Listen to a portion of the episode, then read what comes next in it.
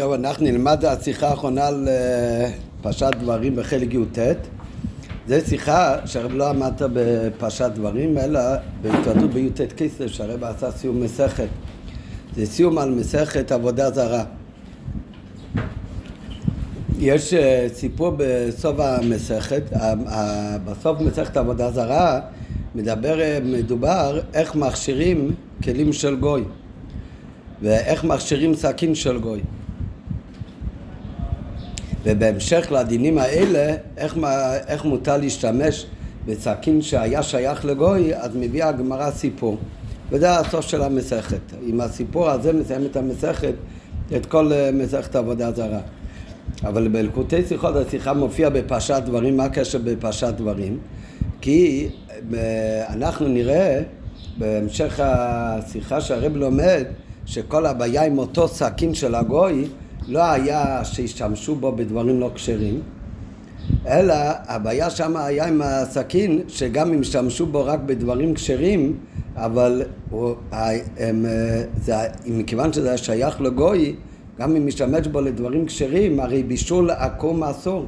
זאת אומרת, גם אם גוי מבשל דבר שהוא קשה למהדרין, אסור לאכול את זה. והאיסור הזה זה גאולי נוחים, זה בישול עקום. מה המקור שאסור לאכול דברים שגוי בישל, גם אם זה קשה למהדרין?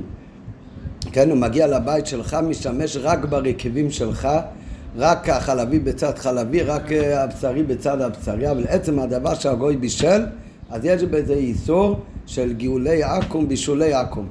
מה המקור לזה? אז הגמרא, בפועל האיסור של בישולי עכו"ם זה איסור דה רבנן, זה לא מן התורה. אה?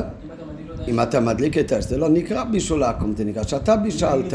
לפי הרמו, לפי הבית יוסף, לא מספיק שאתה הדלקת את האש או שמת לאש, אלא צריך לעשות היהודי פעולה בתוך הבישול. אז זה, לדוגמה, נכון. אז זה מחלוקת כמה יהודי צריך לעשות כדי שזה לא ייחשב בישול עכו"ם, אלא בישול יהודי. אבל הכל מדובר רק על דברים כשרים, רק עצם הדבר שהגוי בישל, אז זה כבר אוסר את זה. אז להלכה האיסור של בישולי עכו"ם זה איסור דה רבנן. אבל יש לו אסמכתא מהפסוק. יש בו רמז בפסוק. והפסוק הזה הוא בפרשה שלנו, בפרשת דברים. שבני ישראל ביקשו לעבור בדרך הגויים, הם אמרו, הם, הם אמרו אוכל בכסף תשברני ואכלתי ומים בכסף תיתן לי ושתיתי. כן? בסוף הם לא נתנו לישראל לעבור בגבולו בכל מקרה. אבל לבני ישראל אמרו, אנחנו נעבור אה, דרכך, ואנחנו, כמו שרש"י אומר, אפילו לא נשתה מהבארה של מרים שהיה איתנו בכל הדרך, אלא אנחנו נקנה מים ממך ונקנה אוכל ממך. אז מזה לומדים שהם אמרו נקנה ממך אוכל ונקנה ממך מים. כמו מים זה דבר שלא, שלא השתנה, אנחנו נקנה ממך. גם מה שהם אמרו שנקנה ממך אוכל, זה רק אוכל שלא השתנה, שלא עבר בישול. למה? כי אם האוכל עבר בישול, גם אם זה דבר קשה למהדרים, לחם, אז יש בזה איסור של בישול עקום. וזה רמז, זה לא המקור לדין באמת, אבל כי האיסור בישול עקום להלכה הוא איסור דה רבנן, אבל זה אסמכתא מהפסוק לאיסור של בישול עקום. נראה בפנים. בדין איסור בישולי נוחים שנלמד בדרך אסמכתא, בדרך אסמכתא הכוונה שזה לא נלמד מהפסוק והופך לאיסור תורה, אלא זה איסור דה רבנן, אבל יש באסמכתא רמז בפסוק של הפרשה שלנו. כתוב בפסוק אוכל בכסף תשברני ואכלתי ומים בכסף תיתן לי ושתיתי. מזה לומדים מה מים שלא נשתנו, כמו מים זה דבר שלא עבר שינוי על ידי האור, אף אוכל, הם אמרו נקנה ממך אוכל, זה רק אוכל שלא עבר שינוי על ידי האש שלא עבר בישול. גם לגבי מים שבישלו אותם, כאילו נגיד... מן הדין, מן הדין גם מים שגוי בישל, מכיוון שהמים ראויים לשתייה גם בלי הבישול, אין בזה איסור של בישול עכו"ם, מעיקר הדין. יש חומרה, מחמירים שיש כאלה שאפילו את זה לא, אבל הלכתית, אין בזה. כל דבר שאפשר לאכול כמו שהוא, אז אין בזה איסור של בישולי עכו"ם. בישולי עכו"ם זה בדבר שאי אפשר לאכול אותו כמו שהוא, אלא רק על ידי הבישול. ויש עוד כמה תנאים באיזה דברים יש איסור של בישול עכו"ם. אז זה מה שלומדים, שמה מים מה המים? זה הכל הגמרא בעבודה זרה שמדבר על איסור של אה, בישולי עכו"ם. אומרת הגמרא, המים שלו נשתנו על ידי האור. גם אוכל, איזה אוכל אפשר לאכול מהגוי? רק אוכל שלא נשתנה על ידי האור. אז זה איסור של בישולי עכו"ם. זה נכון, יש על זה מקור בפסוק, בפרשה בדברים, אבל... ב... אבל בכל זאת זה נחשב לאיסור דה רבנן. אבל זה האיסור של בישול עכו"ם. זה לכל הדעות. אין אף אחד שמתיר את איסור של בישול עכו"ם. זה איסור גמור. רק מה, יש מחלוקת בראשונים, האם בישול עכו"ם, האם האיסור של בישול עכו"ם זה רק על האוכל עצמו, או גם כן על הכלים. גם כן על הכלים שבלעו מבישול עכו"ם. מה זאת אומרת? הרי כולנו יודעים שאם היה למישהו בבית סיר שבישלו בו אוכל לא כשר, בישלו בו פעם אחת בשר לא כשר, אז גם אם אחר כך מנקים את הסיר לגמרי, אז, ומבשלים בתוכו, רוצים לבשל בתוכו אוכל כשר, אז זה לא מספיק. למה זה לא מספיק?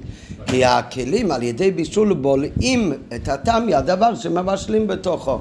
ומכיוון שבישלו בתוכו דבר איסור, אז עכשיו בלוע בתוך הכלי טעם איסור, ולכן אסור לבשל בכלי הזה עכשיו אפילו דברים כשרים למהדרין, כי הטעם שבלוע בכלי ייכנס לתוך המאכל, ולכן לפני שרוצים להשתמש בו באוכל כשר צריך קודם להכשיר את הכלים על ידי עגלה, צריך להכניס את הסיר לסיר של מים רותחים על האש שמבעבע. כן? אז זה האיסור, אף על פי שאם הוא בישל בזה משהו, לא כש... אה, משהו כן כשר, הרי אין כאן איסור ממש, יש כאן רק טעם שהיה בלוע בכלי. כן? ולכן זה גם אוסר את המאכל, תלוי, אם הכלי בלע מהאיסור תוך 24 שעות האחרונים, אז זה אוסר את המאכל גם בדיעבד. אם ישתמשו בכלי לאיסור לפני 24 שעות, אז בדיעבד זה לא אוסר את המאכל, זה כבר פרטי דינים. אבל גם טעם שבלוע בכלי הוא אוסר את המאכל. כי אם הבשר טרף הוא אסור, אז גם הטעם שלו שנבלע בכלי הוא גם כן אסור. זאת אומרת, כלים שבלעו מאיסור הופכים גם להיות איסור. אז נשאלת השאלה, מה הדין? כלים שהם לא בלעו מאיסור, לא, הכלים לא בלעו מטעם של טריפה, נבלה או חזיר, אלא, או בשר בחלב, אלא הכלי הוא בלע רק אוכל כשר למהדרין בהכשר הבד"ץ. אבל מה? מי שבישל את הדברים בסיר היה גוי, אז זה בישול עכו"ם. אז בישול עכו"ם בוודאי, את העוף שבישל הגוי אסור לך לאכול, גם אם זה כשר למהדרין, מכיוון בישול עכו"ם זה עצמו איסור. אסמכת מן הפסוק וזה איסור דרבנן. השאלה זה מה קורה עם הסיר? האם צריך להכשיר את הסיר עכשיו? או שלא צריך להכשיר את האסיר. כי אולי האיסור של בישול עכו"ם הוא רק על האוכל עצמו ולא על הטעם שנבלע בכלים. אז יש בזה מחלוקת בראשונים. כן, דבר שיכול לקרות, יש מסעדה, היא כשרה למהדרין, רוב העובדים במטבח הם, הם גויים. כל הזמן מקפידים אבל שלפני הבישול יהודי ידליק את האש, או אם זה כדעת הבית יוסף גם יעשה איזושהי פעולה בבישול. היה פעם אחד המשגיח בדיוק לא היה, בדיוק המשגיח לא היה בתוך המטבח, היה עומס, הגוי הטבח אומר אני אחכה עכשיו עד שהוא יחזור אז הוא ונכבה האש, הדליק את האש, הכניס דברים לאסיר וזהו. נו עכשיו מגיע המשגיח, הוא רואה מה קרה, מה הוא צריך לעשות עם כל האוכל, אם הוא כבר התבשל, לזרוק אותו. מה... מה, לא, ייתן את זה לטבח הגוי לאכול. אבל השאלה מה, מה הלאה. אה? אם, לא יודע, יש בזה, אם קמח בן רוסה, אם זה עוד לא יתבשל, אז זה עוד לא אבוד, המשגיח עכשיו יכול לעשות פעולה בבישול. כן, אבל נגיד שהתבשל כבר לגמרי, זה כבר אפשר, כבר ראוי לאכילה גם בלי הפעולה של היהודי. אה? כן, השאלה היא אם להדליק את האש, אם זה מספיק. זה בטוח, אם גוי הדליק את האש ואחר כך היהודי עשה את פעולת הבישול, אין בזה שום בעיה. כן? זה לא... אז אם זה עוד יתבשל, אז, אז יש עדיין אה, תקנה, אבל כבר יתבשל מספיק שהוא כבר ראוי הם כבר ראוי לאכילה. לא, אז עכשיו את האוכל הזה צריך לזרוק או להביא לגוי. השאלה האם מיד אחר כך אפשר למלות את האסיר מחדש בדברים כשרים והיהודי ידליק את אש ויבשל או שאומרים לא, האסיר הוא גם נהיה אסור כי הוא בלע איסור איי הוא בלע אוכל כאשר למהדרין. גם הבישול עכו"ם הוא מספיק איסור שהוא לא עושה רק את האוכל אלא גם את הטעם בלוע בכלי. ולפני שמשתמשים באסיר עוד הפעם, משגיח צריך לעשות לו עגלת כלים. להכניס אותו למים רותחים בעגלה, או שיהפוך אותו, ישים אותו על האש, שיעשה בו ליבון. אבל צריך להשאיר קודם את הכלי. אז על זה יש מחלוקת הראשונים. האם האיסור של בישול עכו"ם הוא כמו איסור של מחלות אסורות שאוסרים גם את הכלי, שגם הבלוע נהיה אסור? או שאנחנו אומרים שבישול עכו"ם, שזה איסור דה רבנן, הוא עושה רק את העוף עצמו ולא את הסיר. אז יש מחלוקת. לדעת, נחלקו הפוסקים, אם יש איסור גם בכלים שנבלעה בהם הפליטה של בישולי נוחים. לדעת כמה פוסקים, יש מהפוסקים הראשונים, מביא למטה בהערות את המקורות, זה הראש, שהוא אומר שמאחר שאיסור בישולי נוחים הוא משום חתנות, למה באמת חכמים אסרו לאכול בישול עכמה? אמרנו הרי מקודם יש בזה פסוק אבל זה רק אסמכתא והאיסור הוא איסור דה רבנן. למה חכמים אסרו באמת? אז בפ... שלא יהיה קירוב עם הגוי, כן? כי אם אוכלים מהאוכל שהגוי מבשל, אז זה עצמו גורם לקירוב בין היהודי לבין הגוי, אז יש גזירה שזה יביא בסופו של תהליך שהוא גם יתחתן עם הבת שלו או עם גויה אחרת ולכן כדי, אה? לא, יין הוא יין נסך הוא אסור מדאורייתא זה לא אסמכתא יין שגוי נגע בו, זה נקרא סתם ינם, זה באמת איסור דה רבנן. אבל המקור של יין נסך הוא איסור תורה. כאן המקור של בישולי נוחים, האיסור הוא איסור דה רבנן. למה החכמים אסרו בזה? זה לא משום עבודה זרה, יין נסך צריך שש להתרחק מעבדי זורם. אבל הבישול לנוחים זה כדי שלא יבוא להתחתן עם הגויים. אז לכן לא רוצים לעשות שום דבר שיהיה קירוב בין היהודי לבין הגוי, לכן גם אסור ליהודי ללכת לאכול בסעודה של הגוי, גם אם שם האוכל הוא כשר אפילו בשביל ישראל. יש חתונה בין גוי לגויה ערבים, אבל הזמינו קייטרינג של העדה החרדית והוא מזמין את השכן היהודי שלו, אסור לו ללכת לאכול שם, גם בגלל אותו סיבה, שלא יהיה קירוב בין היהודי לבין הגוי, שלא יבוא לידי חתנות. אז האיסור של בישולי עכו"ם, הרי נכון שיש אסמכתא דקרא, אבל האיסור דה רבנן, וטעם האיסור הוא, נראה אחר כך יש עוד טעמים לאיסור, אבל לפי רוב הדעות טעם האיסור הוא משום חתנות, שלא יבוא להתחתן עם הגויים. שמא יבוא, יביא הדבר לחיתון עם נוחית. אומר הראש אם ככה, לא אסרו את פליטתם, כי בהול לכבדי משום חתנות. איפה יכול להיות שגורם איזשהו קירוב בין היהודי לבין הגוי שיכול לגרום אחר לידי חתנות. שהיהודי אוכל אוכל שהגוי הכין שהגוי בישל. אבל כשיהודי אוכל אוכל שהוא בעצמו הכין רק מה? פעם בסיר הזה הכין גוי אוכל. ולכן יש בלוע בתוך הסיר מהאוכל הכשר למהדרין שגוי בישל אבל. נו, אז זה יביא לידי חיתון, איזה חיתון זה יביא? זה בכלל לא קרבה בין היהודי לבין הגוי, הוא אוכל מה שהוא עכשיו מבשל, כשר. בסיר היה בלוע מה שפעם הגוי בישל, מה הקשר? כשהוא אוכל את האוכל שהגוי הכין, אז זה גורם לקירוב, אז בזה יש איסור חיתון. אומר הראש, בזה שהוא משתמש בכלי שיש בו בלוע מבישול ליעקב, זה בוודאי לא גורם לידי, זה בוודאי לא גורם לידי חיתון.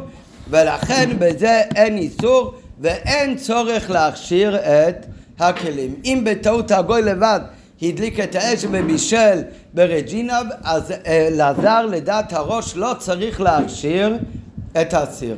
הוא יכול אחר כך, לה, את האוכל צריך לזרוק, את הסיר אפשר להכין בזה עכשיו אוכל כשר. למה? בגלל טעם הבלוע בסיר, זה אומר הראש בוודאי אין בזה גזירה משום חיתון. אז זה דעת הראש, אבל לדעת רוב הפוסקים לעומת זאת רוב הפוסקים, הרמב"ם מביא בית יוסף שמביא את זה כך גם להלכה, אז לפי רוב הפוסקים גם הכלים אסורים, וכך הלכה, שלא רק האוכל צריך לזרוק, אלא גם את הסיר צריכים להכשיר. למה? מה, מה הם חושבים שבגלל שמשתמשים בסיר שפעם הגוי בישל בו יש גזירת חיתון? בוודאי שלא, זה במציאות זה לא גורם לשום קרבה בינו לבין, לבין הגוי. אלא הם אומרים, כל שאסרו חכמים, פליטתו כמוהו. ברגע שהגויים, שהחכמים אסרו את הדבר הזה, אז בדיוק כמו טריפה ונבלה עצמה אסורה, אז גם תם הבלוע בכלי הוא איסור. אותו דבר, כשאסרו בישול עכו"ם, לא אכפת לי עכשיו מה הייתה הסיבה לגזירה. ברגע שאסרו בישול עכו"ם, הבשר הזה הופך להיות כמו בשר טרף. ולכן בדיוק כמו כל איסור, לא רק הוא אסור, אלא גם הטעם שנבלע ממנו גם כן נחשב לאיסור. אותו דבר בישול עכו"ם, העוף עצמו הוא איסור משום חתנות, אז הטעם שלו כתוצאה מזה הוא גם כן אסור. כן, אף על פי שעל מה שבלוע כבר אין באמת את הגזירה משום חיתון, אבל האיסור עדיין נשאר, כי ברגע שאסרו בישול העכו"ם, אחרי שאסרו את זה, תם האיסור כבר לא מעניין אותי, וזה הופך להיות איסור בדיוק כמו בשר בחלב, טריפה, נבלה וכל שאר מחלות אסורות, שברגע שהם אסורים, אז גם הפליטה שלהם, הכוונה הטעם שנבלע ממנו במשהו אחר, הוא גם כן אסור. אה? האיסור הוא דרבנן. גם בשר עוף בחלב הוא רק מדרבנן. ובכל זאת, אם מבשלים בשר עוף בחלב, עדיין צריך להכשיר את הכלי, זה לא משנה. בר... כשהדבר אסור, גם הטעם שנבלע ממנו הוא גם כן אסור. זה בטוח, זה בכל האיסורים. ולכן הראש אומר, בבישול עכו"ם יוצא מן הכלל. אני מבדיל בין האיסור עצמו לבין הטעם הבלוע ממנו. למה? כי הראש אומר, אני נשאר כל הזמן לבדוק מה סיבת האיסור. סיבת האיסור משום חיתון, טעם הבלוע בכלי, אין בזה חשש חיתון. אז טעם הבלוע בכלי, אין איסור בישול עכו"ם בדבר הבלוע. לעומת זאת, רוב הפוסקים וכך הלכה אומרת שזה לא משנה. ברגע שאסרו חכמים, ברגע שאסרו חכמים את הבישול עכו"ם, לא אכפת לי מה היה הטעם המקורי לגזירה, ברגע שזה הפך להיות אסור, אז זה אסור לכל דבר, ולכן גם טעם הבלוע ממנו גם כן נחשב לאיסור. נראה אחר כך גם דוגמאות לזה. ויש לומר שיסוד הדבר של הדעה השנייה בכך הלכה היא על דרך המבואר בעניין נסרים שרכבן ארבעה שפסולים לסכך. גם שם זה איסור דה רבנן. כדי לסכך את הסוכה צריך לקחת דבר, לסכך של הסוכה צריך להיות דבר שהוא מצד אחד גידולו מן הקרקע, תנאי שני הוא צריך כבר להיות מנותק מהקרקע, והתנאי השלישי אסור שהוא יהיה כלי שמקבל טומאה. אז כל עצים, עצים שהם כבר לא מחוברים לקרקע, אז הם סכך כשר. ענפים מאילן, גזע של אילן, כל דבר, זה גידולי קרקע, הוא לא כלי, לא הפכו אותו לכלי, והוא כבר מנותק מהקרקע, זה סכך כשר למהדרין. בן אדם ייקח גזע של עץ ויחתוך אותו להרבה הרבה חתיכות קטנות. כל החתיכות האלה, כל זמן שהוא לא יצר מהם כלים, אז זה דברים שקשרים לסכך. אם ככה, כל הלייסטים למיניהם, אז מה זה לייסט? לייסט אה, של עץ זה של ארבע סנטימטר, אז זה דבר, גידולו קרקע, כן, הוא מחובר לקרקע, לא. הוא הפך לכלי, לא. סכך כאשר למהדרין. נו, יבוא בן אדם, הוא ייקח קורות עץ, אחד ליד השני, וישים על הסוכה למעלה. הסוכה כשרה, מן התורה כאשר למהדרין. אמרו חכמים, ממה היה פעם עשוי עצים? גם היום יש מקומות, התקרה של הבתים, פעם התקרה של הבית היה מעץ, לייסט ועוד אחד ועוד אחד, אחד ליד השני, אחר כך עוד שכבה, אז זה גג. אז אם זה סכך קשה, זה באמת סכך קשה על פי ההלכה. אבל אנחנו מפחדים, אנשים יגידו, אה, זה סוכה כשרה? טוב, אני אשאר בבית שלי, גם התקרה בבית שלי היא גם כן מילה אסתים. רק מה, מה הבעיה? שאת הבית שלך אתה לא סיככת לשם סוכה בכלל, ולכן זה בעיה. אז זה נקרא גזירת תקרה. אם אתה תשב תחת לייסטים בסוכה, אז זה גזירה שזה נראה כמו בן אדם יושב תחת תקרת הבית שלו. נו, רק מה, עם כאלה לייסטים דקים של סנטימטר, אף אחד לא עושה תקרה בבית הרגיל שלו. ולכן, על זה באמת אין שום בעיה, באמת שיעשה כאלה לייסטים, מסכך את הסוכה, בדיוק כמו הבמבוק שלנו. זה אחד ליד השני, אין בזה שום גזירת תקרה, זה גם כן עץ שחתכו אותו לחתיכות. אלא מה, זה לא, אין בזה גזירה של תקרה. מתי זה הופך להיות גזירת תקרה? שהעצים הם יהיו ברוחב של ארבע טפחים, שכל עץ הוא ארבע טפחים, שבערך 28 סנטימטר יהיה הרוחב של כל קרש, וכך הוא ישים קרשים אחד ליד השני, קרשים של ארבע טפחים, אז זה כבר נראה ממש כמו תקרת הבית. אז חכמים אמרו שנצרים, נצרים זה הכוונה קרשים, כאילו לייסטים עבים, נצרים, אם הם ברוחב של ארבע טפחים, אז זה פסול לסכך, פסול מדרבנן. למה? משום גזירת תקרה. טוב, אז יש כל אה, לייסט ארוך כזה, שלוש מטר, הרוחב שלו הוא כמו הגמרא הזאת, נגיד ארבע טפחים, הוא רוצה לסכך עם זה את הסוכה, זה יהיה פסול. למה באמת? משום גזירת תקרה. חכמים אמרו, כזה קרש פסול לסכך, פסלנו אותו לסכך. נו, זה, אם אחד זה לא יסול לכל הסוכה, כי יש לו אותה בסכך כשר. הקרש הזה עצמו הוא פסול, זה סכך פסול, זה כאילו ברזל. טוב, יבוא בן אדם, יש לו מלא מלא כאלה קרשים במחסן. הוא יודע שאסור לו לצקר ככה. הרי פסלו את זה. למה פסלו את זה? בגלל רוחב ארבע טפחים. ולכן זה גזירת תקרה.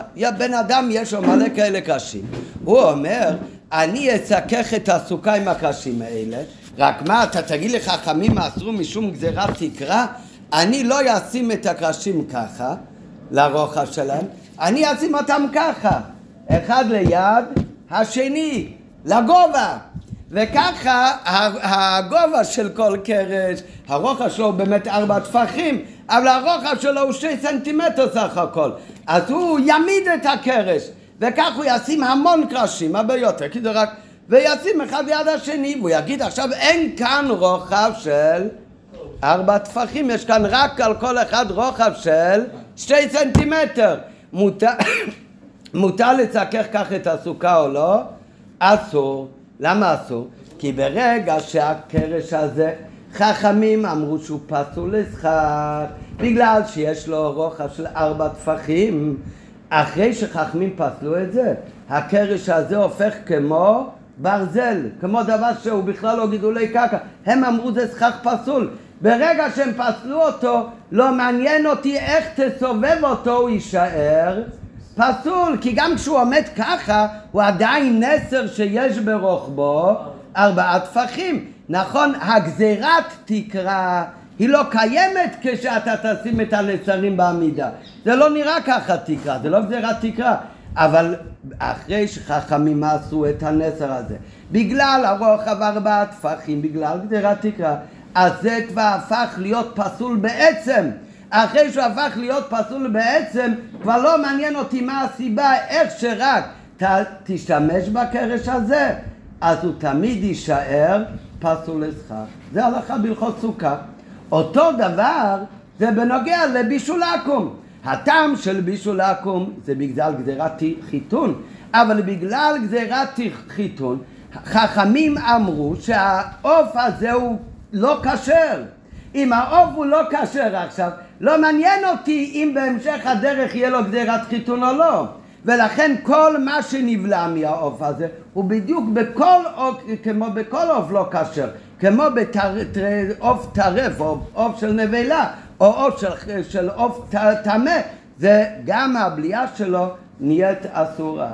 וכך הלכה באמת.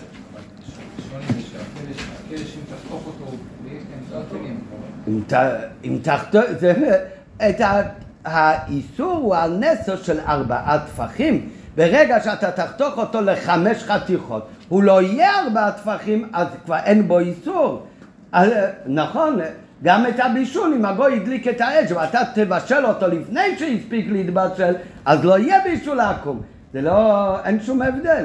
כל זמן שיש בנסר ארבעה טפחים, כשיש בה ארבעה טפחים, אז בגלל גזירת תקרה הוא הופך להיות איסור, זה הופך להיות עכשיו איסור עצמי, זה לא איסור בגלל, זה איסור בגלל שחכמים אסרו, מה הטעם כבר לא מעניין אותי.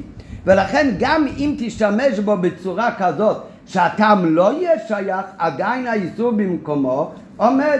וזה בדיוק הטעם של רוב הראשונים ורוב הפוסקים שחולקים על הראש, שהם אומרים, נכון שעשו את האיסור של בישול עכו"ם בגלל איסור חיתון, אבל אחרי שזה נהיה אסור, זה נהיה אסור כמו כל מחלות האסורות, וגם הבלוע ממנו גם כן אסור.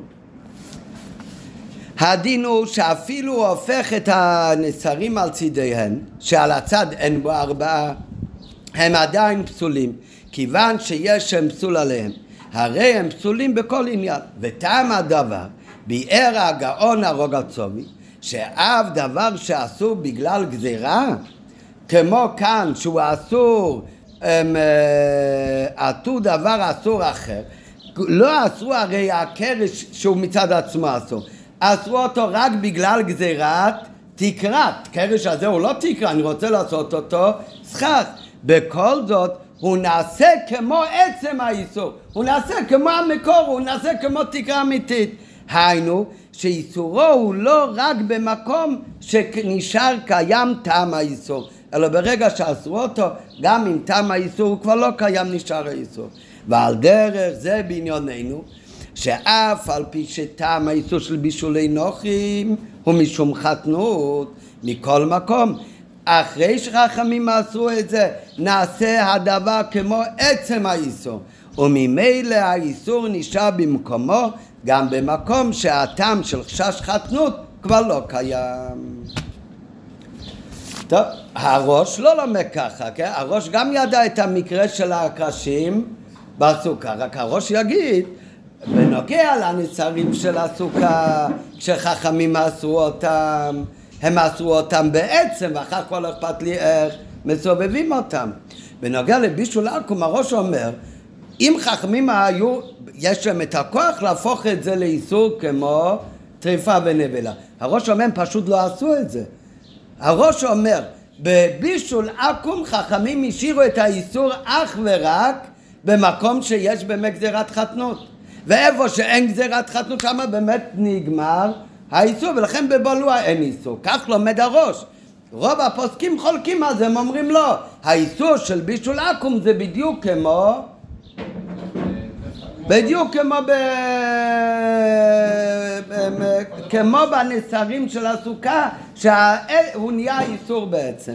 ולכן גם כשהטעם יורד, עדיין האיסור נשאר.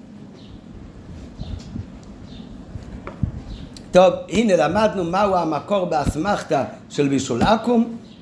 למדנו שיש מחלוקת בראשונים ולהלכה האם בישול עכו"ם הוא גם על טעם הבלוע, זה הפליטה של האיסור. וההלכה היא כמו רוב הפוסקים שאומרים שברגע שזה נעשה גם כשנופל הטעם אז עדיין האיסור קיים ומשווים את זה לדין של נצרים שחכמים אסרו לסכך בהם שגם תשים אותם על צידם שהטעם נופל עדיין האיסור נשאר קיים. עכשיו המשך השיחה בעוד ב' הרב אומר מה המקור באמת לדעת רוב הראשונים שאומרים שהאיסור של בישול עכו"ם הופך להיות איסור גם כשהטעם כבר נפל. שגם הבלוע הוא גם כן אסור. ועל זה מביא הרב עכשיו סיפור מהגמרא בסוף מסכת עבודה זרה שזה יהיה מקור לרוב הדעות שחולקים על הראש ויש לומר אה? זה ההסבר, אבל מי אומר שבאמת חכמים עשו ככה בבישול עכו"ם? אולי בבישול עכו"ם הם אמרו שהאיסור רק במקום שיש את הטעם. כן? ויש לימר שמקור לדעת רוב הפוסקים נמצא בסיפור שמובא בסיום מסכת עבודה זרה בדבר אופן הכשרת סכין מגאולי נוכרים לכל בו צונן. בה, שאם נפרש שהאיסור בסכין הוא מצד בישולי נוכרים, אנחנו לא יודעים, הגמרא לא אומרת מה היה הבעיה של הסכין של אותו שבור מלכה שנראה עוד רגע את הסיפור. אז יודעים רק שהסכין הזה הוא היה בעייתי ליהודי לאכול ממנו. והמלך שהביא להם לאכול, כמו שנראה עוד רגע את כל הסיפור, הוא הכשיר את הסכין לפני שהוא הביא לו לאכול. לא כתוב שם מה היה הבעיה של הסכין. בפשטות, הרב אומר שהבעיה באותו סכין זה היה לא מצד אוכל לא כשר, אלא רק מצד בישולי עכו"ם, מצד בישולי נוחים. ואם נגיד באמת ששם הבעיה של הסכין לא היה מצד מחלות אסורות, אלא מצד בישולי נוחים, יתורצו כמה תמיהות בסיפור. הרבי יביא עכשיו את הסיפור, יביא כמה שאלות על הסיפור הזה, ובגלל כל השאלות האלה יותר הגיוני להסביר שהבעיה בסכין שמה לא היה שהוא היה טרף הסכין, אלא שזה היה סכין שהשתמשו בו במאכלים כשרים, אבל היה לזה דין של סכין של בישולי עכו"ם, כי, הגוי, כי המלך היה מלך גוי. כן. גם נבלע, יכול להיות גם יש שם שאריות, אבל גם יש שאריות מאוכל, מאוכל של בישול עכו"ם, לא של דברים לא כשרים. אבל בפשוט לא היה שם רק שאריות, אלא גם בלוע. איך שהרב לומד בשיחה, ונראה את זה בהמשך. קודם נראה את הסיפור. הסיפור הוא מר יהודה ובתי בר תבי, הוויסווי קמי שבור מלכה. כן, הלשון בגמרא, בהמשך אה, הרב גם מציין לזה שהלשון הוא מר יהודה, מר יהודה בתי בטובי, אבל המר יהודה הזה זה היה רב יהודה, זה לא אותו המורה ידוע רב יהודה, אבל זה היה רב יהודה. אז אמר רב יהודה ו...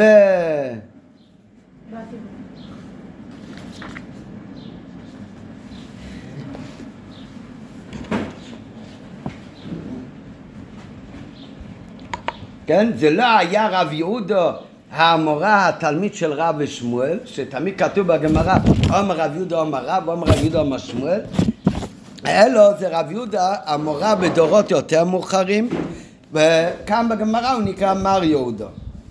אז אומרת הגמרא שפעם אחד היה רב יהודה ובאתי בטובי לפני, ישבו לפני שבור מלכה. ישבו לפני שבור המלך, היה מלך פרסי. ואייתו קמי דשבור, אמ, אייתו לקמיו את רגו. הביאו לפניהם, הם התארחו אצל שבור מלכה, הביאו לו קערה עם אתרוג. פסק ואכל. פסק והבלי. דבר ראשון, לקח שבור מלכה את הסכין, חתך חתיכה מהאתרוג ו... ואכל ממנו. אחר כך הוא לקח את הסכין, חתך עוד חתיכה מהאתרוג והביא לאכול לבתי בטובי. הדר דוצו עשורו זימנו בערו. אחר כך שבור מלכו שהיה מלך גוי, אבל הוא קצת היה תלמיד חכם, הוא ידע כדי להכשיר סכין בשביל לאכול בו דברים קרים צריך לנעוץ אותו בקרקע קשה עשר פעמים. נראה אחר כך פרטי ההלכות בזה. היום יש אה, סקוט שאפשר עם זה לנקות את הסכין היטב. אבל הדין בגמרא זה לקחת את הסכין ולנעוץ אותה בקרקע קשה עשר פעמים. הרי סכין בדרך רגילה אי אפשר לנקות אותו לגמרי, מכיוון הוא חד, אז זה מסוכן. אז אם אתה נועץ אותו, אבל עשר פעמים בקרקע קשה, אז זה מנקה לגמרי את הסכין. כמה פרטים בזה, אבל זה אחד מהדברים שצריך לעשות עם הסכין. אם זה סכין לא לגמרי כשרה, בשביל לאכול ממנו דבר קר. לאכול דבר קר. אז זה נועץ אותה, אז כך הגוי ידע את ההלכה הזאת, המלך שבור מלכה, אז הוא קודם לקח את הסכין, חתך לעצמו חתיכת אתרוג ואכל. אחר כך הוא חתך עוד חתיכת אתרוג ונתן לבתי בטובי לאכול. אחר כך הוא לקח את הסכין ונעץ אותו עשר פעמים בקרקע קשה של העציץ שהיה לו בארמון והביא למר יהודו, והביא, לחתך עוד חתיכה, פוסק והבלי, הוא חתך והביא עוד חתיכה לרב יהודו. טוב, כשבוטי, בטובי, הוא היה יהודי, כשהוא ראה את זה, הוא ראה שלפני שהוא הביא לרב יהודה לאכול מהאתרוג הוא נעץ את ה... את, ה... את הסכין עשר פעמים בקרקע, אז באתי, בטובי הוא לגמרי נעלב. הוא אומר, מה זה, ואני גוי? מה זאת אומרת? למה לי הבאת לאכול לפני שנצת את הסכין עשר פעמים? אז אמר לו, באתי בטובי למלך, וההוא גברי לאו בה ישראלו? מה זה האיש ההוא, הכוונה הוא התכוון על עצמו, הוא אומר והאיש ההוא, הכוונה אני, אני בעצמי, בוטי בטובי, אני לא יהודי? שלי הבאת לאכול לפני שנעצת את הסכין, רק למר יהודה אתה הקפדת לנעוץ את הסכין בקרקע. מה ענה לו שבור מלכה? שתי דעות. אומרת הגמרא, אומר לי, ענה לו המלך שבור מלכה לבתי בטובי, מה קים לי בגבי ומה לא קים לי בגבי. היהודי הזה, מר יהודה, רב יהודה, אני מכיר אותו, אני יודע במאה אחוז שהוא מקפיד על, על הלכה והוא בטוח לא יאכל אם הסכין לא בסדר. אצלך לא קימלי, מה זה לא קימלי? או לא, אני בטוח שאתה לא יודע, לא, לא בטוח לי, אני, אצלך אני מסופק עם אה, עובדה שהוא אכל באמת. כן, הרי כתוב בסיפור, הוא חתך לעצמו אכל, חתך לבוטי בטובה והביא לו, אחר כך הוא נץ עשר פעמים בקרקע והביא לרבי. אז הוא, אה, בפשוט הוא אכל, נראה אחר כך. אז הוא אמר לו, מה זה, אני לא יהודי? אמר לו המלך, רב יהודה, אני יודע שהוא מקפיד במצוות, הוא לא יאכל בלי זה. אצלך לא הקים לי, אני לא, אני לא ברור לי שלא היית אוכל בלי זה. לא, זה כבר אחד מהשאלות, מה, אתה לא בטוח, אז למה... בגלל שאתה לא בטוח, אז תלך על בטוח ותנעץ את הסכין. כן, אבל זה מה שהוא ענה לו לפי הדעה הראשונה. ואיכא דאמרי, הדעה השנייה אומרת ששבור מלכה לא ענה לו ככה. הוא לא אמר לו על רב יהודה אני יודע שהוא בסדר ואצלך אני לא יודע, אלא הוא אמר לו איתקר מי עבדת באורתה. תיזכר מה שעשית אתמול בלילה. מה הכוונה תזכור מה שעשית אתמול בלילה? רב יהודה ובתי בטובי, הם הגיעו לשבור מלכה. בלילה הם התאכסנו במלון ליד שבור מלכה. הדרך של המלונות של הפרסים היה שהיה דרך פרסים אומר רש"י שצרכו חדר במלון קיבלו גם אישה ביחד עם זה. אז הדרך היה שדרך פרסים למסור נשים לאחסנאים. אז כששגרם להם בלילה, כששלחו אישה לחדר של בוטי בטובי, אז הוא קיבל אותה. לעומת זאת, כששלח את האישה אישה אחרת לחדר של רב יהודה, הוא אמר לו תודה, אין צורך. אז כששלחו בלילה שעבר, קיבל בוטי את האישה, ורב יהודה לא קיבל. כן? הנה, כאן ברש"י כבר לא כתוב מר יהודו, אלא אומר רש"י ורב יהודו. טוב, אז זה שתי דעות, מה שוור מלכה הם, אה, לבוטי בטובי שנעלב שבשבילו הוא לא נעץ את הסכין עשר פעמים בקרקע קשה. כן, לפי דעה ראשונה מה הוא אמר לו, רב יהודה אני בטוח שלא היה אוכל בלי זה, אצלך אני לא יודע. התראו, הדעה השנייה אומרת שהוא אמר לבוטי בטובי תיזכר מה היה אתמול בלילה ופשוט מה ההבדל בין שתי התירוצים? לפי התירוץ הראשון הוא אומר על רבי יהודה אני יודע שהוא בסדר לך אני לא יודע. לפי ההסבר השני הוא אמר רבי יהודה אני יודע שהוא בסדר אתה לא שאני לא בטוח אלא אצלך אני בטוח שאתה בכל מקרה לא בסדר. זה, זה, זה הפירוש. הגמרא לא אומרת מה הוא אמר לו להיזכר מה היה בלילה? רש"י אומר תיזכר מה שהיה בלילה, שמנהג הפרסים היה לשלוח אישה לאיפה שמתאכסנים, והוא קיבל, ורבי יהודה לא קיבל. טוב, כך אומר רש"י, בפשטות נראה שהחילוק בין שתי הדעות בתירוץ, במענה של שבוע מלכה הוא שלפי המנדום הראשון כל מה שאמר שבוע מלכה זה שהוא לא יודע בירור אם בו תיפרוש מדבר אסור כי בך אינני מוחזק. לעומת זאת לפי האיקדו אומרה הוא טעם בוודאות שאינו פרוש שהרי איתקא מאי עבדת באותו הוא אמר לו תידחה מה שהיה בלילה אבל לפי זה תמוה לפי מאן דאמר הראשון אם זה ההסבר הפשוט בגמרא לכאורה תמוה למה לפי הדעה הראשונה בגמרא מה הוא אמר לו? ברב יהודה אני בטוח שהוא מקפיד על מצוות ושהוא פורש מדבר איסור אצלך, לא. אני לא יודע. זה שהוא לא, שוור מלכה לא יודע אם הוא פורש מדבר איסור, מה זה? הלא יודע זה סיבה להביא לו משהו לא כשר או זה סיבה לנעוץ כן את הסכין עשר פעמים? לפי זה תמוה, כיוון שבוטי קיבל את הנשים מהפרסיות.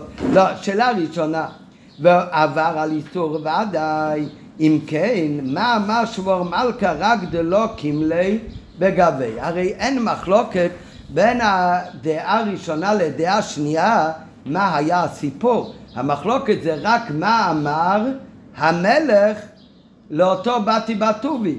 אבל מה היה הסיפור, איך הם התנהגו שם, על זה בפשוט אין מחלוקת, הרי אין מחלוקת במציאות בדרך כלל. אז לכן, למה אם באמת הסיפור היה שבלילה בוטי בטובי קיבל את האישה, את הגויה, אז אם ככה, מה, לפי הדעה הראשונה, למה המלך אמר לו, לא אני לא בטוח. הוא לא בטוח מה עשה. אה? הוא לא בטוח מה עשה. זה הייתה בדיוק למה שלצורך זה שיגרו את הנשים באכסניה. אז מה הוא עשה לא. איתה? למד סמך ווב. לא. ולפי הדעה השנייה הוא כן יודע מה הוא עשה איתה? עצם הדעה, אתה יודע מה? הוא לא עשה איתה כלום. קיבל אותה ולמדו חברותה. איתו ייחוד עברו. נו, זה כבר לא בסדר. מה זה לא קם לי? ודרך הגודל המה, ויש להם שהוא גם ידע אותה, ודרך הגודל המה, שהאיקא דאמרי נחלקו במציאות, האם יראה מעשה של עבדת בורתו או לא. טוב, אז זו שאלה ראשונה. אחר כך נראה עוד כמה וכמה שאלות. כן? ואחר כך רק בהמשך נחזור למה שמובא כאן בהערות, מה באמת היה שם עם הסכין בכלל, מה מועיל הנעיצה בקרקע, אם זה היה בגלל אה, לכלוך על הסכין או בגלל איסור שבלוע בסכין. אבל נחזור לזה קודם, לפני זה נתעכב כאן על הדיוקים בסיפור. ממש... אומר תוספות על הסיפור הזה, זה ממש הסוף של, ה... של המסכת עבודה זרה. פירש הקונטרס, הרי הגמרא לא אומרת מה הוא אמר לו להיזכר מה קרה בלילה, אבל רש"י אומר ששיגר להם שתי שפחות רב יהודה, שפחות הכוונה גויות, רב יהודה לא קיבלה ובאטי כן קיבלה. זה, זה הסיפור, זה באמת היה, בין נקדם הראשון בין לשני. ולכן שבור מלכה אמר, אתה אל תיעלב שאני לא מהדר לך לנעוץ את הסכין עשר פעמים בקרקע, אל תיעלב שאת, שלך לא דואגים לכשרות מהדרין, כי הרי כולנו יודעים מי אתה? אתה הרי בלילה קיבלת את השפחה, את הנוחית. אומר על זה טייסס, שזה מה ששבור מלכה אמר לו. אומר טייסס, באמת? מה באמת היה טיבו של אותו בוטי בן טוביה? אומר טייסס, שבאמת הבוטי בא טובי, הוא באמת היה יהודי, הוא היה בסדר גמור, הוא באמת לא עבר עבירה. למה הוא לא עבר עבירה? אומר טייסס, שאותו אמ, בוטי שהגמרא כאן מספרת עליו הסיפור הוא מופיע כבר בש"ס באיזשהו מקום, הוא מופיע במסכת קידושין בדף ע' שם אומרת הגמרא שרב יהודה הכריז על כל מיני אנשים שגרו במקום שלו מה הייחוס שלהם? על אחד הוא אומר צריך להיזהר הוא גוי והוא ממזר וגם שם מופיע החבר שלנו בוטי בן טובי. ושם מה כתוב על בוטי בן טובי? שרב יהודה אומר תיזהרו ממנו, אסור להתחתן איתו, כי הוא מציג את עצמו כעבד משוחרר, עבד כנעני, שהבעל הבית שחרר אותו. מה הדין עבד כנעני? עבד כנעני מחויב במצוות כמו אישה, הוא חצי גר. כשהוא משתחרר, הוא נהיה גר צדק, ואז באמת הוא מותר לבוא בקלה, אז הוא מתחתן עם יהודיה כרגיל. אמר רב יהודה, צריך להיזהר, אותו בוטי, אותו בוטי הוא גס רוח, הוא גבתן, ולא נאה לו לקבל שטר שחרור מהאדון שלו. זאת אומרת, האדון שחרר אותו, אבל לא קיבל ממנו גט שחרור. הוא הסתובב כבר כאילו בן, בן חורין לא צריך ממך כלום. אז בגלל גסות רוחו הוא לא קיבל גט שחרור. אז לכן הוא עדיין אסור ל... להתחתן איתו. יש עדיין לעניין לנישואין דין של עבד כנעני, לדברים מסוימים אולי יש לו כבר דין כמו יהודי, כי האדון שחרר אותו, נראה אחר כך. אבל בנוגע להתחתן איתו, עדיין יהודייה לא יכולה להתחתן איתו. למה? כי הוא מעוכב גט שחרור, חסר פרט אחד בשחרור שלו. מה חסר? הגט שחרור, שהאדון ייתן לו גט. אה? ולכן אומר תוספות, הבוטי של הגמרא, הבתי של הסיפור שלנו, זה אותו בתי של הגמרא בקידושין שמה. ולכן הוא היה עדיין קצת עבד, היה לו עדיין קצת דין של עבד כנעני, שמעוכב גט שחרור כדאמרינו בפרק עשור או יוחסין, שם הוא מופיע כבר אותו בוטי בן uh, תבי. שבוטי בטובי ברמות רוחי בגסות רוח שלו לא שוקל גיטה דחירוסה, הוא לא הגיע לקחת את הגט חירות שלו. ולכן יש לו עדיין קצת דין של עבד כנעני, שעבד כנעני כבר מחויב מצוות מסוימות, לשמור שבת, אבל עבד כנעני עם מי הוא מתחתן? עם יהודיה או עם שפחה? עם שפחה, ולכן אומר טייצס, אותו בוטי הוא בכלל לא עבר על איסור שהוא קיבל את השפחה בלילה, הוא היה מותר בשפחה. כי עוד לא היה לו שקט שחרור. אז הוא עוד לא היה יהודי הוא לעניין אה, איסור חתנות עם גוי. אם האדון רשם את? מה? את. כמו גט אישה צריך להיות ונתן בידה, כך צריך גם לתת לעבד את הגט שחרור. כך אומר תוספות. זאת אומרת, לדעת תוספות, בוטי בן טובי בכלל לא חטא. טייסס כתבו, אה? מה? למה שבור מלכה לא נעץ לו את הסכין בקרקע? לא, לא, לא, לא, מה הקשר? עבד כנעני הוא מחויב, הוא מותר לו לאכול רק כאשר אוכל כאשר למהדרין, הוא מחויב כבר בכל המצוות, שאין הזמן גרומה. כן? רק לעניין חיתון, העבד כנעני מתחתן עם שפחה כנענית, אז אין שום בעיה בזה ששלחו לה שפחה בלילה והיא הייתה מותרת לו. כך אומר טייסס. אבל למה הוא אומר לו, תזכור מה שעשית אתמול בלילה? אה, אולי שוור מלכה לא היה עד כדי כך תלמיד חוכם, אבל נראה, באמת, זה באמת שאלה. לפי תוספות, אז זה באמת שאלה. אם שוור מלכה ידע את הלכות אה, הכשרת סכינים בניצה עשר פעמים בקרקע קשה אז למה הוא לא ידע שבכלל על העבד הזה הוא מותר עדיין בשפחה כנענית? נכון, נראה בהמשך, זה אחד מהשאלות. גם מה זה אומר בכלל, שאלה אחת, מה זה אומר שהוא היה עם גוי? מה שהוא צריך לאכול לו כשר עם גוי? זה עוד שאלה, נראה בהמשך כל השאלה. תוספות כתבו שבוטי לא חטא בזה שקיבל את הנשים הנוחיות כי הוא היה עבד קצת שהוא מורכב גט שחרור ועבד מותר באישה נוחית כתוב שפחה אבל כנראה גם בכלל באישה נוחית מעניין, מי, אומר, מי מזהיר אותנו?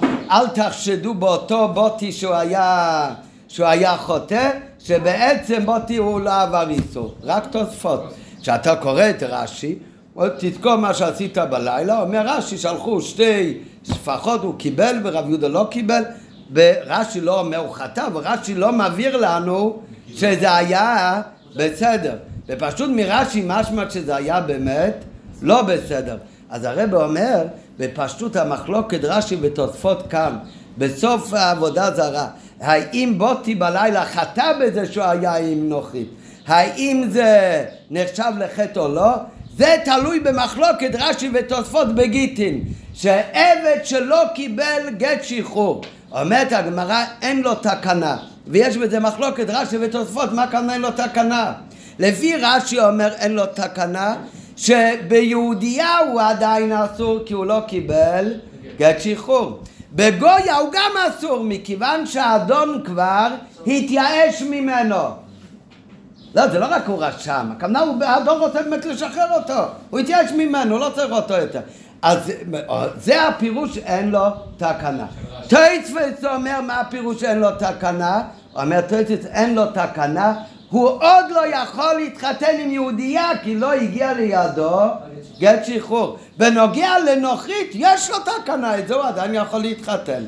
אז זה מחלוק מרש"י תוספות שמה. התוספות אצלנו לשיטתו שאין לו תקנה בישראלית בגלל הגט שחרור שלא קיבל, אבל עם גוי עדיין מותר לו לחיות. אז לכן הוא לא חטא לשיטת רש"י בגיטין שאין לו תקנה של נוכרית אסור בגלל שהאדון כבר התייאש ממנו. ולישראלית הוא אסור כי הוא עוד לא קיבל גט שחרור אז באמת הוא עבר איסור ויש לימר שרש"י שלא העיר אצלנו שבוטי לא עבר איסור ותוספות שאומר שזה היה בסדר לישות תסע יוזלה. במקרה שבן אדם אומר נתייאשתי מפלוני עבדי אין לו תקנה אלו בשטר, אין לו תקנה כל זמן שלא יקבל שטר שחרור. אז על זה אומר רש"י בגיטין אין לו תקנה לא בבת ישראל ולא בשפחה שהוא הרי כבר משוחרר קצת, אדון אומר אני התייאשתי מהעבד הזה אבל התייסס שם פירשו לא כמו רש"י אלא תייסס אומרים אין לו תקנה בבת חורין כאמר. אבל בשפחה הוא עדיין מותר ועל דרך זה גם הוא בנוגע לבוטי שהוא היה מורכב גט שחרור שלדעת רש"י הוא היה אסור בשפחה ולכן באמת זה נחשב לחטא אבל לדעת תוספות הוא מותר בשפחה ועל דרך זה בנוחית רק מה השאלה זה לשיטת תוספות שבאמת בוטי לא עבר איסור. אם הוא לא עבר איסור אז למה נזף בו שבור מלכה ואמר לו? איתקר, עבדת באורט, אז מה הוא אומר לו, תדעך מה עשית בלילה? הוא לא עשה שום דבר לא בסדר, בלילה לפי טסס הוא היה, מותר עדיין בגויה. הריטבו אומר על זה, מביא שתוספות אומר שלא היה איסור כי הוא עוד לא קיבל גט שחרור. אומר הריטבו, אז אם ככה למה שויר מלכה אמר לו מה אתה מתלונן? תיזכר מה עשית בלילה? אומר הריטבו ששויר מלכה לא ידע את זה. כן? הוא, לא, הוא לא ידע את זה. מה הוא לא ידע? שהוא עוד לא קיבל גט שחרור. ולכן הוא חשב שהוא יהודי גמור. אז הריטבו לא ידע את זה. מי? לא תוספות, הגמרא אומרת בקידושין שרב יהודה הכריז לכולם, נכון? לכן זה יהיה השאלה לתירוץ של הריטו. הריטו אומר ששמואל מלכה לא ידע את זה, ופשוט לפי הריטו, יכול להיות שרב יהודה פרסם את זה בין היהודים. שמואל מלכה, אבל נכון, נראה עוד רגע. הריטבו אומר ששמואל מלכה לא ידע את זה, לפי כך הוא חשד שכשם שלא ניזם מן הנוכריס הוא גם לא יחוש לגאולי נוכרים, וזה אינו כי האמת שעבד מוזר בכל האיסורים, וכשם שהוא אסור בחזיר ובנבלה, הוא גם אסור בגיעו אליהם. מה הכוונה בגיעו אליהם? באיסור של בישול עקום. אבל לכאורה אין ביאור זה מחובר לגמרי, למה? הרי שבור מלכה היה בקיא בדינים, ואם כן, לא מסתבר לומר שהוא לא היה יודע את הדין של שיטת תוספות, העבד מותר בנוכריס. נו, רק מה, אולי נגיד שהוא ידע שעבד מותר בנוכריס, אבל אולי הוא לא ידע שהוא עוד לא קיבל את ההשקעה שחרור, אבל זה גם קשה לו מה שלא ידע שבוטי עודנו עבד קצת. כי הרי רב יהודה מספר את הגמרא בקידושין הכריז על כך ברבים שבגסות רוחו לא קיבל את השטר. כן, ולכן נחפש תירוץ נוסף על הריטבו. גם צריך להבין עוד כל מיני שאלות בפרטי הסיפור. בישלם מה שבתי נטל את האתרוג משבור מלכה ואכרה לו. כך משמע מהסיפור המעשה, שהמלך חתך ואכל, הביא לבוטי לא כתוב במפורש בגמרא שהוא אכל, אבל כך משמע, כי עובדה שהתלונן אחר כך, למה לי לא נעצת? סימן בפשוט שהוא כבר אכל את זה. ואחר כך לרבי יהודה הוא נעץ בקרקע ואז האכיל אותו. אז זה שהוא אכל, אפשר לבאר בפשטות, שבוטי יכול להיות שהוא נזהר מלאכול דברים שאסורים באכילה, אבל כאן מי הביא לו את המאכל? אה? שבור מלכה. כשהמלך מביא משהו לאכול ואתה לא סומך עליו ולא טוחל עליו, זה הרי מרידה במלכות. אז מה שהביאו לו לפני המלך הוא אכל כמובן. אז זה שהוא לקח את זה באותי הבן של טבי, אז זה בוודאי לא הוכחה שהוא לא הקפיד על דין של בישולי עכו"ם. יכול להיות שהקפיד, זה לא ראייה שהוא לא ניזם מגולי נוחים, או שהוא לא ידע את הדין של גאולי נוחים. למה? כי בפשטות עצם הדבר שהוא שאל מיד וההוא גברי לאו באיסול הוא כאילו התלונן למה בשבילי לא, לא נעצת את הסכין גם כן הסימן מזה מובן שהוא ידע את ההלכה ושהדבר גם חרה לו, היה אכפת לו למה בשבילו הוא לא דאג להכשיר קודם את הסכין. אלו, מה, למה הוא אכל? כי הוא מוכרח לאכול, מפני שהוא לעולי, הוא אכל מה שנותן לו המלך, זה נחשב הרי למרידה במלכות. ויש כאן חשש של פיקוח נפש שדוחה את כל התורה שיעבור ואל ייהרג ובוודאי שזה, שזה פיקוח נפש דוחה את האיסור של בישול עכו"ם דה רבנן נראה אחר כך מה בדיוק היה בעיה עם השקים וכמובן אין סתירה לזה מכך שאחרי שורה של שבור מלכה בעצמו מנע ממר יהודה לאכול בצורה כזאת ובאמת נעץ את הסכין. אם ככה עכשיו יתברר לו שהמלך לא מקפיד על זה. עובדה שלרבי יהודה בעצמו הכשיר את הסכין. אז הוא באמת שואל פתאום זה חרה לו למה? אם כן זה לא כל כך פיקוח נפש. עובדה שהמלך בעצמו מכין את הסכין בשביל רבי יהודה ואז הוא שאל את המלך למה לי לא עשית ככה? למה לא שמעת? גם אותי מיעזו אבל אז מצד מצד הבוטי מובן ההתנהגות שלו השאלה אבל מצד שבור מלכה. אפילו דבר ראשון שאלנו, שבור מלכה לא ידע שהוא בכלל מותר בגוי עדיין. כן? הרי בפשוט הוא גם ידע שהוא עדיין בדין של עבד, כי רב יהודה הכריז על זה ברבים. דבר שני, אפילו נגיד שלא. אז מה, אם הוא עבר איסור אחד, אז מה, אז אתה רוצה שהוא יעבור עוד איסור? מה קשר בין הדברים? הלא שבור מלכה לא רצה להכשיל יהודי בדבר איסור. איפה אנחנו רואים ששמו מלכה לא רצה להכשיל יהודים בדבר איסור? שואל רבי יהודה הוא נעשה את הסכין.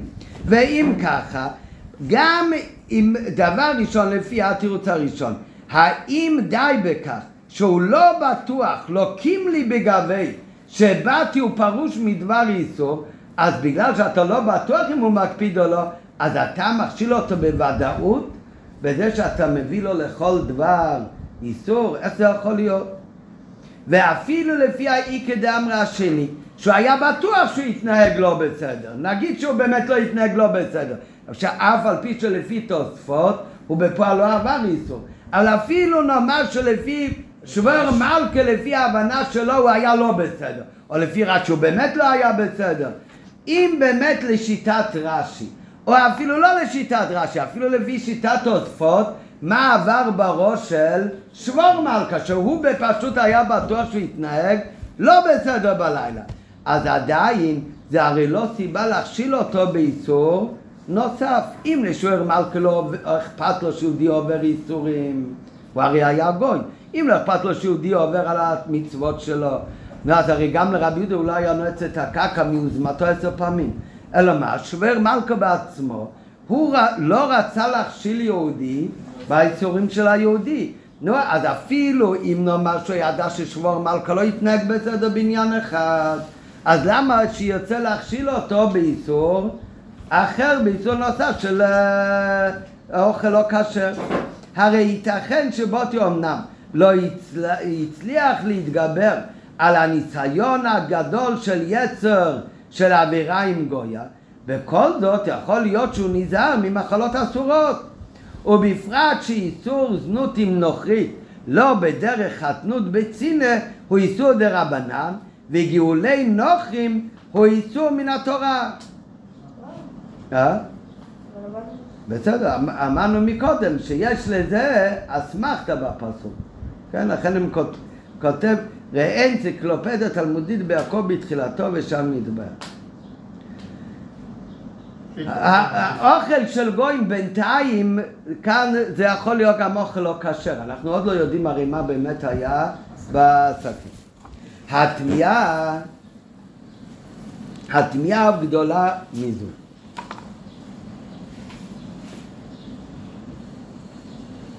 התמיהה אף גדולה מזו.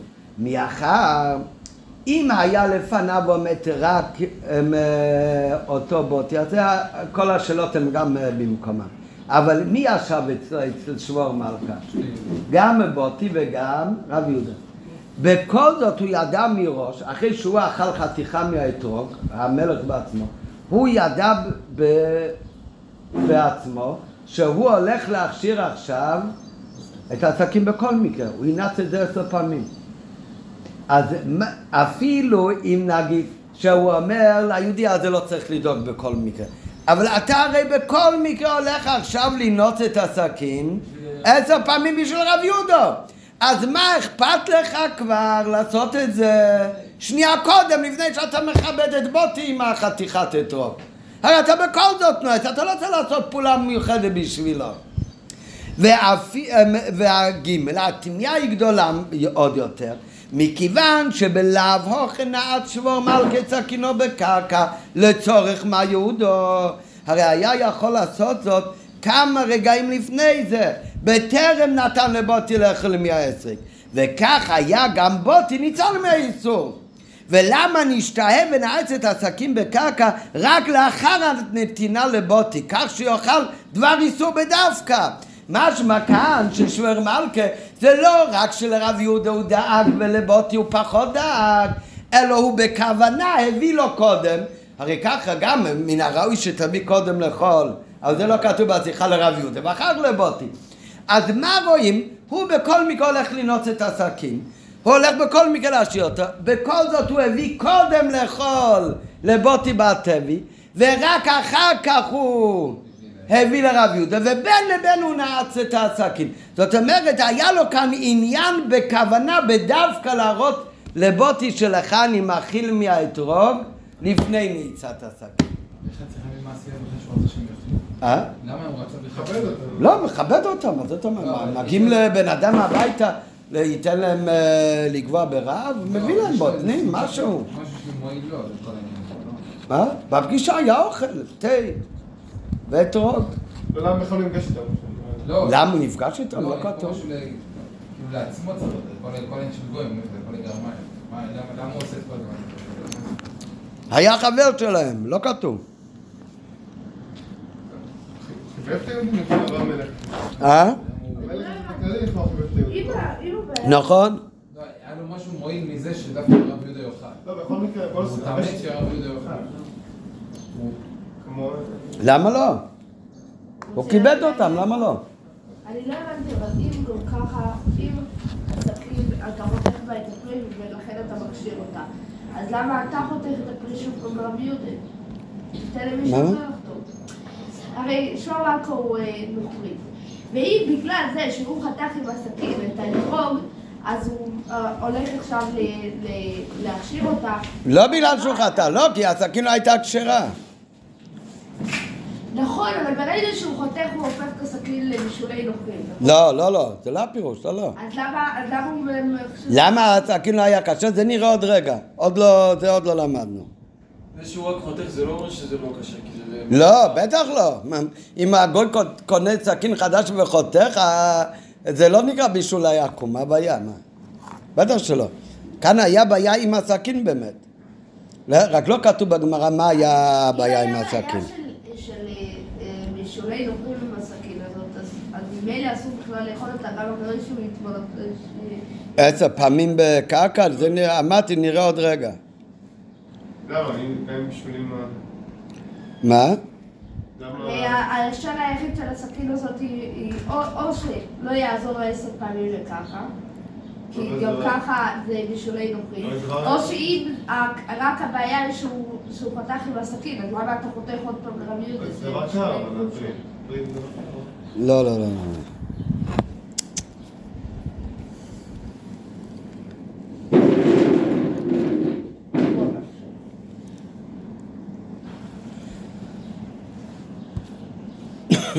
ממש אם דבר כזה מותר, נראה לי בגלל זה. מה? שעצם הנרצה ב... טוב, נמשיך עכשיו באות ה', שכאן עכשיו הרב הולך להגיד מה בכלל היה הבעיה של הסכין של שבור מלכה, שלכן הוא היה צריך לנעוץ אותו עשר פעמים בתוך הקרקע. בפשוט מה שדיברנו עד עכשיו, סכין לא כשרה, יכול להיות בזה בעיה בישול עכו"ם, כמובן בדרך כלל בבעיה של עכו"ם יכול להיות גם בעיה שהיה אוכל לא, לא כשר ויכול להיות גם איסור מן התורה וזה מגדיל עוד יותר את הקושי איך הוא רצה להכשיל את בוטי ב... או הכשיל אותו באכילה דבר לא קשה.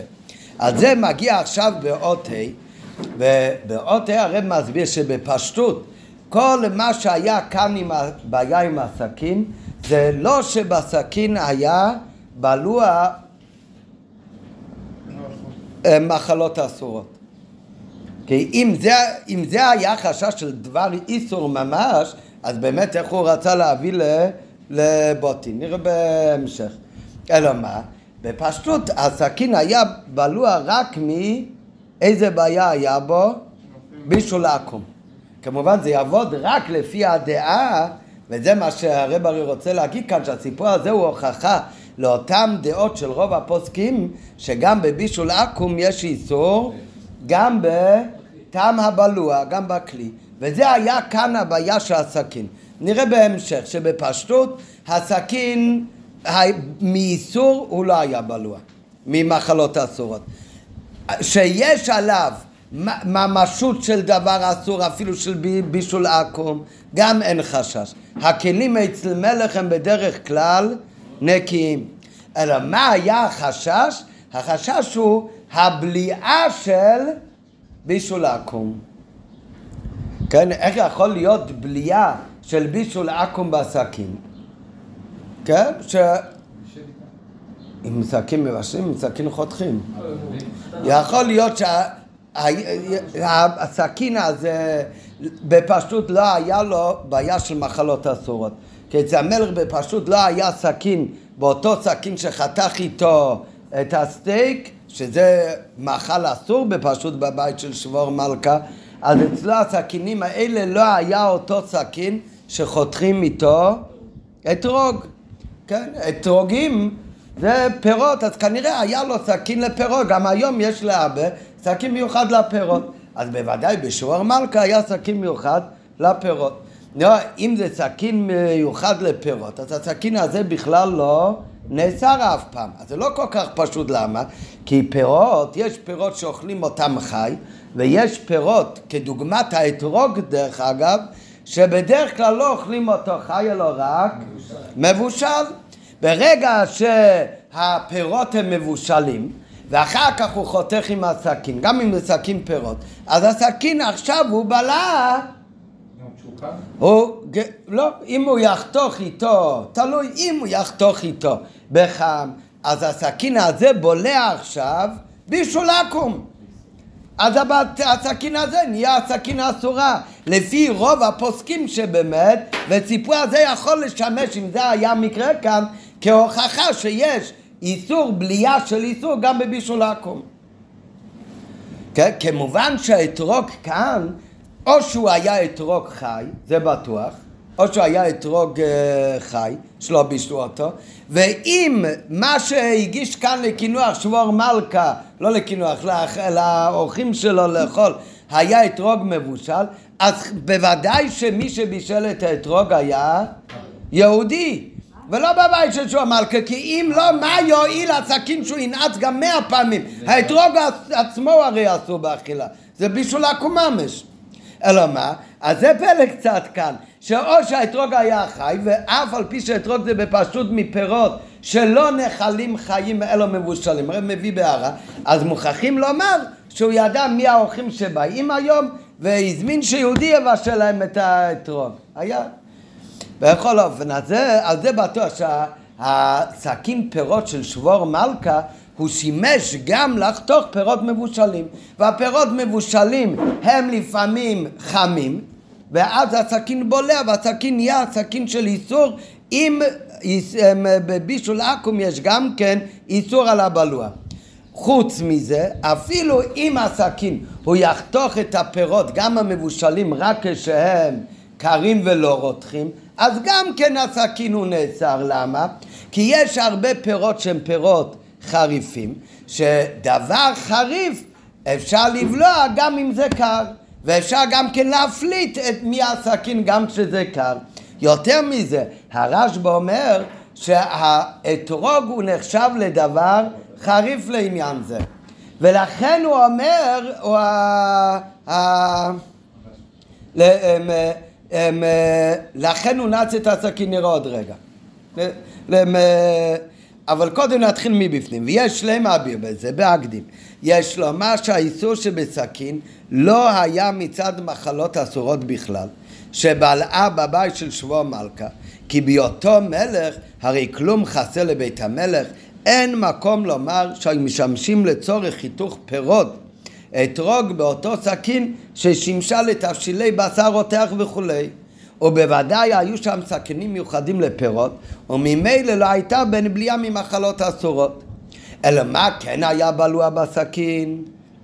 אלא הסכין הייתה אסורה מצד בישולי נוחים.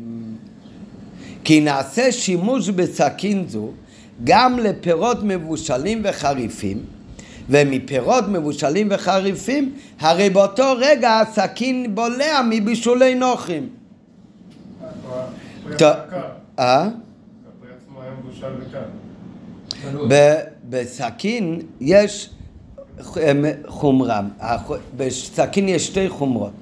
חומרה אחת יש בסכין שאי אפשר לנקות אותו לגמרי מהשמנונית ומהשאריות בלי נעיצה בקרקע עשר פעמים. היום בקינוח בסקוטש, אבל זה, זה חומרה אחת בסכין. עכשיו יש עוד חומרה בסכין, שאם בן אדם יש לו כפית, ועם הכפית הוא אוכל דבר חריף, הדבר חריף גם אם הסכין היא סכין, הכפית היא כפית שבעלה איסור, אז עדיין המלפ...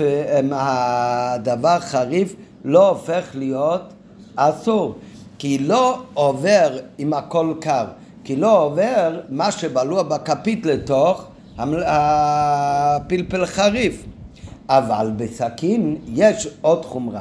חוץ מזה שהוא לא יכול להתנקות לגמרי כמו כפית, ויש עוד חומרה בסכין שבגלל דוך כדי סכינה, כשחותכים איתו, וזה סכין, ואותו דבר גם מזלג דרך אגב.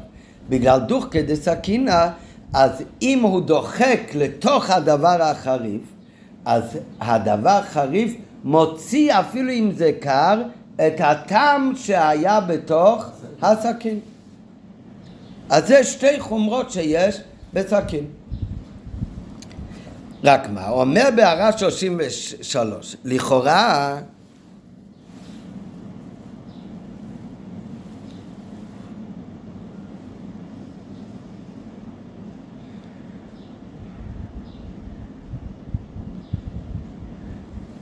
או, סליחה, אלא הסכין הייתה אסורה מצד בישולי נוכרים, כי נעשה שימוש בסכין קודם גם לפירות מבושלים, והיא בלעה מבישולי נוכרים. זאת אומרת, החשש כאן זה לא שהיה בו ממשות של בישולי נוכרים, למה באמת לא? לא כי גם. כי אצל המלך בדרך כלל היה, לא, אבל עדיין יכול להיות, אה, היה נקי. היה נקי, ב- פשוט היה נקי לגמרי. אבל לפי זה יוצא וצורך עיון בהערה 34 עם הכוכבית, שהאתרוג עצמו, אותו אתרוג שהוא עכשיו חתך, הרי לא יכול להיות שהוא היה עשוי משום בישול נוחי, ואף שאינו נאכל כמו שהוא חי, כדמוכח מזה שרב יהודה אכל מהאתרוג אחרי שהוא נעץ בקרקע. סימן שכל הבעיה היה לו רק עם הסכין. היינו שנתבשל על ידי ישראל. חייבים לומר שאותו אתרוג שהוא הגיש להם, אם זה היה אתרוג מבושל בפשטות, כי לא אוכלים אתרוג חי, אז זה היה מבושל על ידי יהודי. גם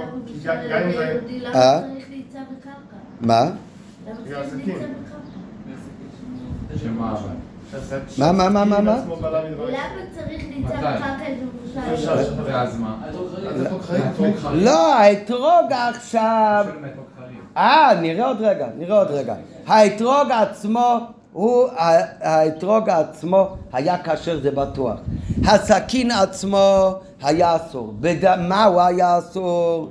בבלייה של, של אה, בישול עכו"ם. וכל החשש היה שכשהוא יחתוך את האתרוג עם הסכין הלא כשרה, זה יכול לאסור את האתרוג. וכדי להוריד את החשש איסור הזה, זה יורד על ידי נעיצה בקרקע עשר פעמים. בפנים השיחה הרב לא כל כך מסביר איך הנעיצה בקרקע הורידה את האיסור הזה. כי בפשטות, בשולחן ערוך לומדים בפשטות, הנעיצה בקרקע מועילה רק לנקות את הממשות של האיסור. ולכן זה מועיל לדברים קרים לא חריפים.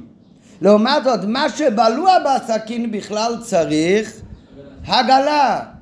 אז על זה הרב מביא בהערה 13 בהתחלה, מביא שנעיצה עשרה פעמים בקרקע זה מועיל לא רק להעביר את השמנונית שעל הסכין, כי אם גם למה שבלוע תוך קליפת הסכין, שמה שבלוע בתוך קליפת הסכין זה מה שאוסר במאכל מצד דוחקה דסכינה. ולכן מהנה נעיצה בקרקע גם לדבר חריף שאוסר כדי נטילה. מה הדין? אם חותכים בדבר חריף, סכין שהיה בלוע באיסור, זה אוסר את הדבר החריף לא לגמרי, לא רק כדי נטילה. אז מביא הרב בהערה שהנעיצה בקרקע זה מועיל לא רק להוריד את הממשות, אלא זה מועיל גם להוריד את הבליעה.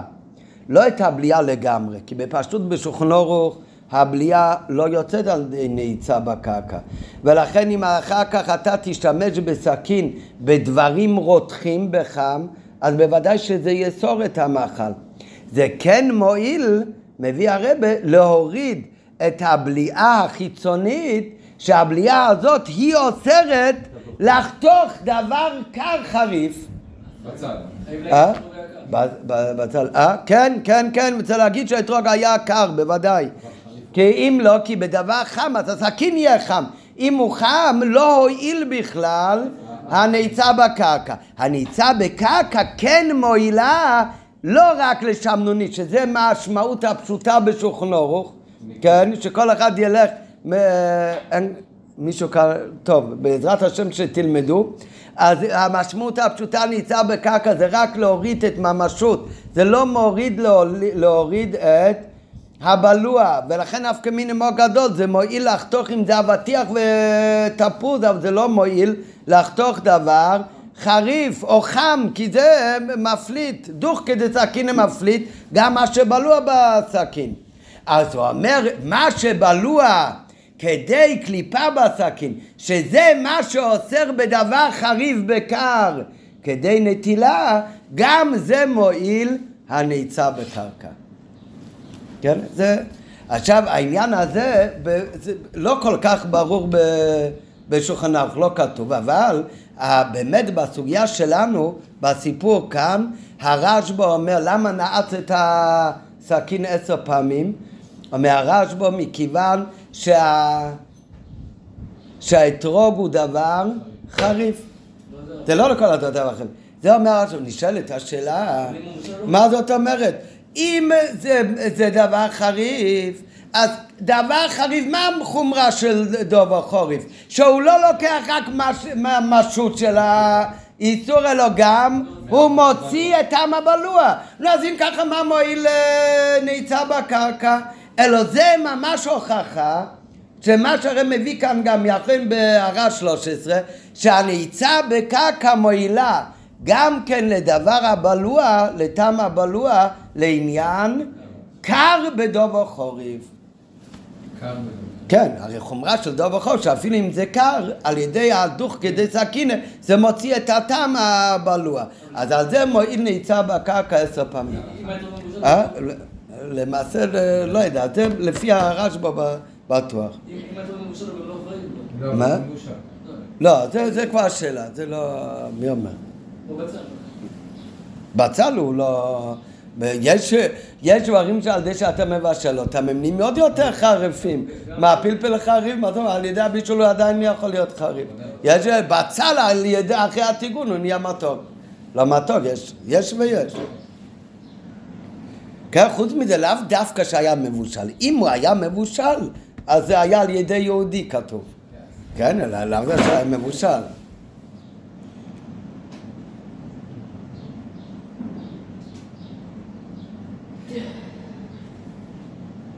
כן, זה מעניין, באמת ב- בשון שהם מביאים, שלדעת הרשב"א אתרוג נחשב לדבר חריף.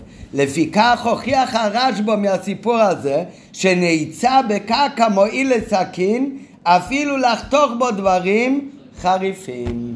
זאת אומרת, זה מועיל לא רק ל- להוריד את השמנונית של האיסור, אלא ואז מותר לחתוך עם זה לחם והכל, אלא זה מועיל גם כן לטעם הבלוע, לא לגמרי, אבל במקצת.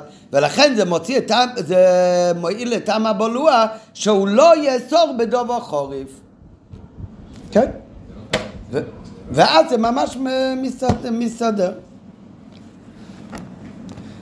טוב, אז אם ככה, מה היה בלוע בסכין?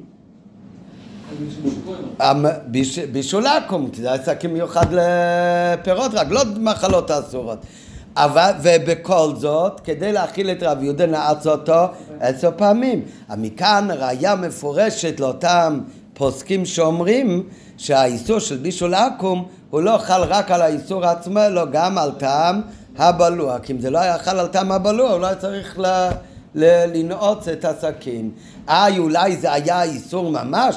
אם זה היה איסור של בשר של דברים, אוכל לא כשר, לא רק בישול עכו"ם, אז איך הוא היה נותן ליהודי הראשון לאכול מזה? איך הוא היה נותן לבוטי לאכול מזה? איי, אם זה היה רק בלוע מבישול עכו"ם, אז זה כן סיבה להאכיל לבוטי. בטח זה סיבה להאכיל לבוטי, למה? כי אם הוא באמת היה עבד שעוד לא קיבל גט שחרור, ועבד שלא קיבל גט שחרור לדעת יצוץ הוא עדיין מותר.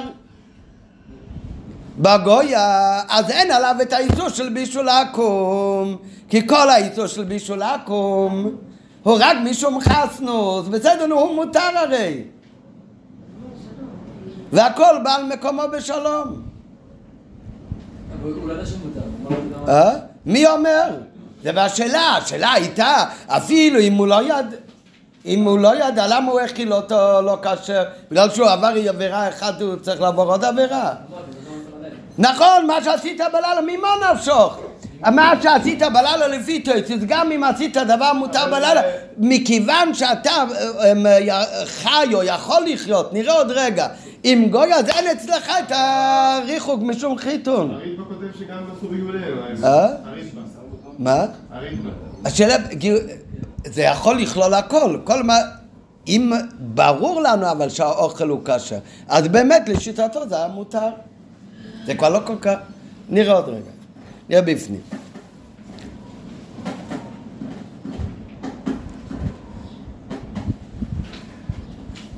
כן, גם אם הריטו אומר שעשות, זה לאו דווקא שהוא לומד שבישול עקומים משום חיתון. נראה, יש עוד... אה, דעה. בינתיים הכל לפי הדעה של משום חיתון. התורה. על פי זה מובן תוכן ההוספה דאיקה אומרה ששוער מלכה מאית כמה עבדת באות הרי טעם היסוד בישול לנוחים ומשום חסנוס בנותיהן ומאחר שבו תימותה בבנותיהן לדעת היסוס הרי היסוד בישול לנוחים שמשום לסם אין שייך בהם ואף על גב דקיימלון אף על פי שאמרנו מקודם שברגע שיש בישולי נוחים האיסור נעשה כמו עצם האיסור ולכן האיסור עומד בעין גם במקום שהסיבה היא בטלה, אין זה דומה לנידון דידן. כן, לכאורה, הרי אמרנו מקודם שלפי הדעות שאומרים שהם גם הבלוע אסור, למה הם אומרים שגם הבלוע אסור? שרוצים לה, להוכיח את זה מהסיפור שהוא נעץ את הסכין בגלל הבליעה. אז אם ככה, לפי הדעה שאומר גם הבלוע אסור, אז אף על פי שהטעם של חיתון לא שייך הרי על טעם הבלוע, אלא מה אומרים? ברגע שנהיה איסור, אז הוא נהיה איסור תמיד, גם החלק שבלוע. לא, אם ככה, אם כבר לא הולכים לפי הטעם, כי זה הופך להיות איסור בעצם, תחת תגיד אותו דבר על העבד, הוא הרי יהודי להלכות מחלות אסורות. אז נכון שהטעם של איסור חיתון לא שייך אצלו. נו, אז אם ככה, לפי השיטה הזאת, אבל זה לא מעניין אותי האם הטעם שייך או לא שייך. עובדה שהדעה הזאת הרי חולקת על הראש.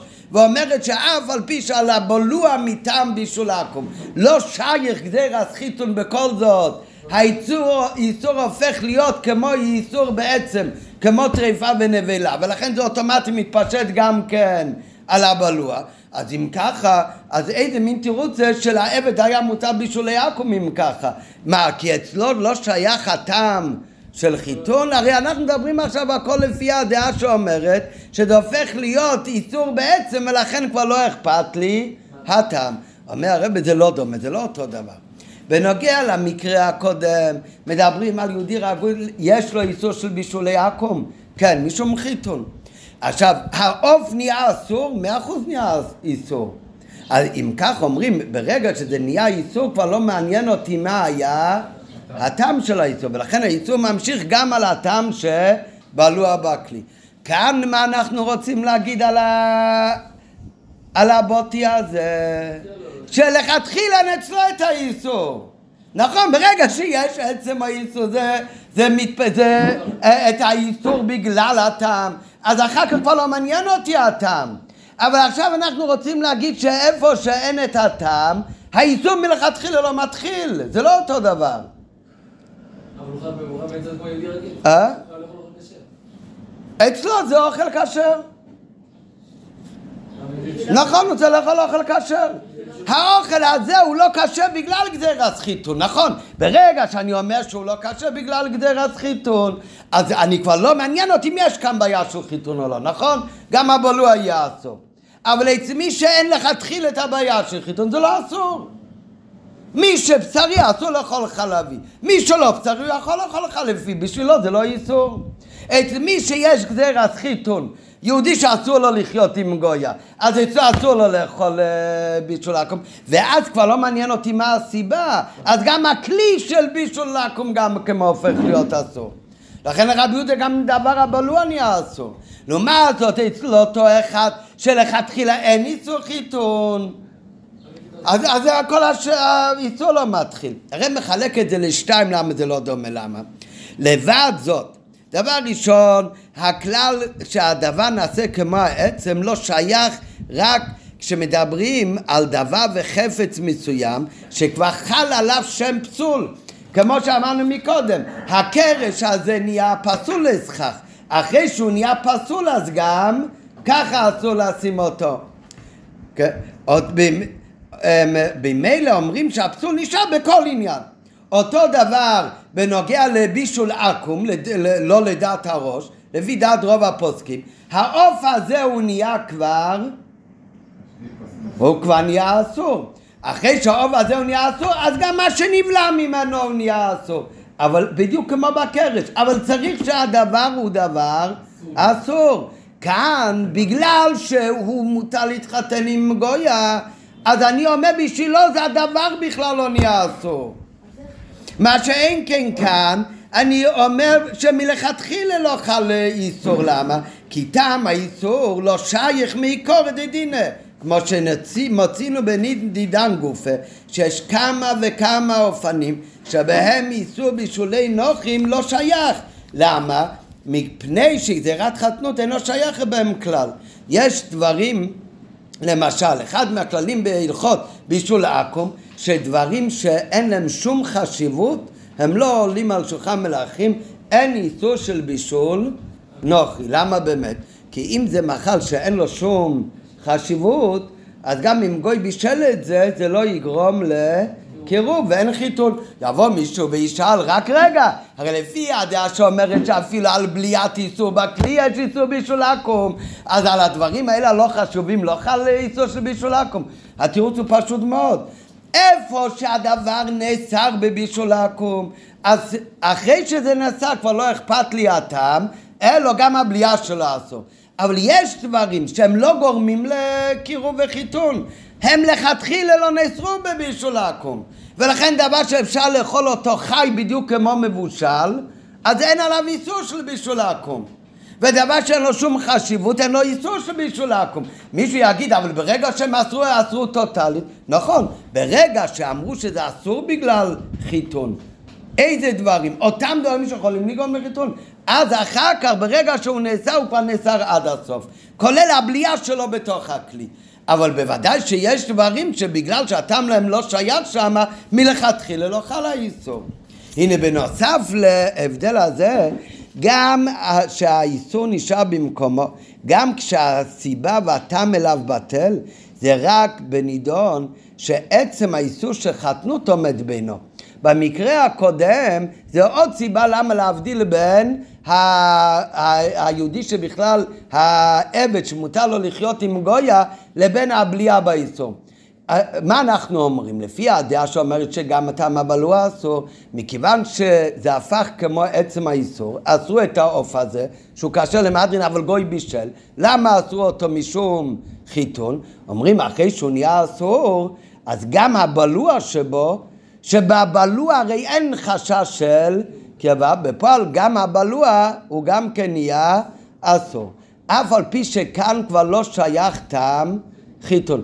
אבל האיסור חיתון הוא נשאר אצל היהודי גם כשהוא אוכל בלוע? בוודאי, האיסור חיתון הרי נשאר. רק אתה אומר, בפרט הזה אין את הגזרה של איסור חיתון, אבל האיסור חיתון הוא הרי תמיד נשאר. לעומת זאת, כאן אנחנו מדברים שמי הולך לאכול מבישול עכו"ם זה לא, שכאן לא שייך הגזרה, בגלל שהדבר הוא כבר רחוק מהגזרה. אצלו כל האיסור חיתון הרי לא קיים. מה שהאיסור נשאר במקומו גם כשהסיבה והטעם בטל, זה רק במקרה שעצם האיסור חיתון בינו עומד. רק אין חשש שהבישול נוחי בצורה כזאת של בליעה יביא לידי איסור חסנוס. מה שאין כמדידן לגבי בוטי, הרי כל איסור חתנות לא קיים.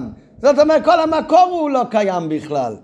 ואם כן, אין מקום לומר שבשעה שעניין החתנות הוא דבר מותר אצלו, אבל אני אוסר עליו אוכל כשר למהדרין רק מי שהדליק את האש ובישל היה הגוי.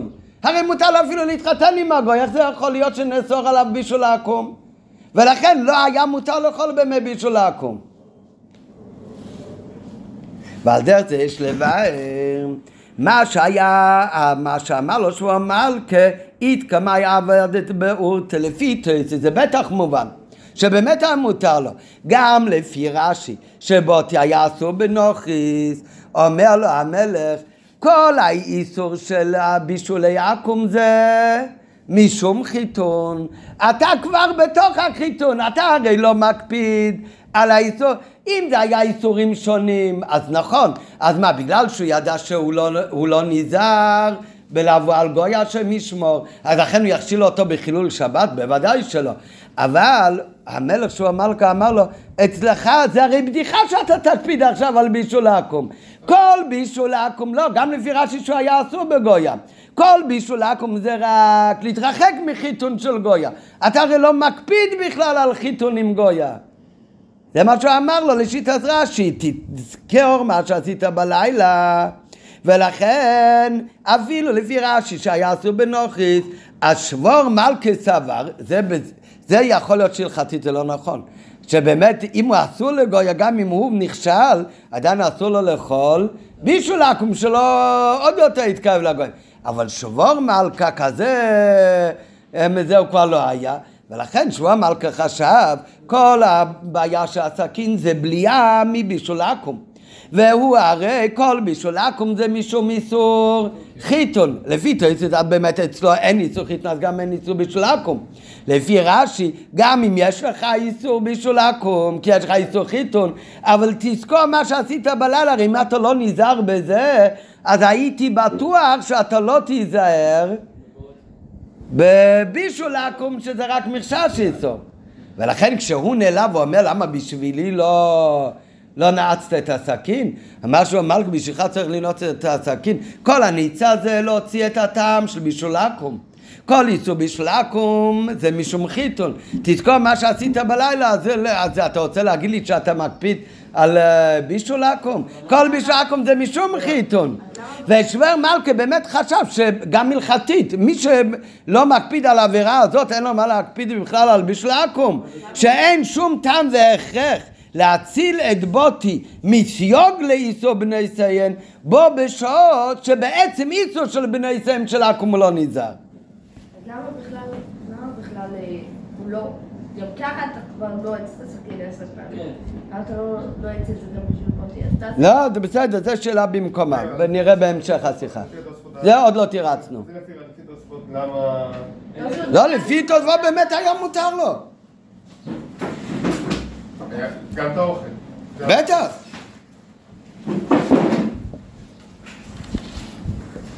על פי זה יש לבאר גם מה הטעם שהראשונה לא אמרה שוור מלכי איתקמאי עבדת בוטה. מלבד הטעם נענה לאיסור בישולי עכו"ם, שזה משום חסנוס, יש עוד טעם נוסף. שהטעם נוסף לאיסור בישולי עכו"ם זה שלא יהא ישראל רגיל אצלו במאכל ובמשתה וכתוצאה מזה יכילנו דבר טמא. זה מביא רש"י.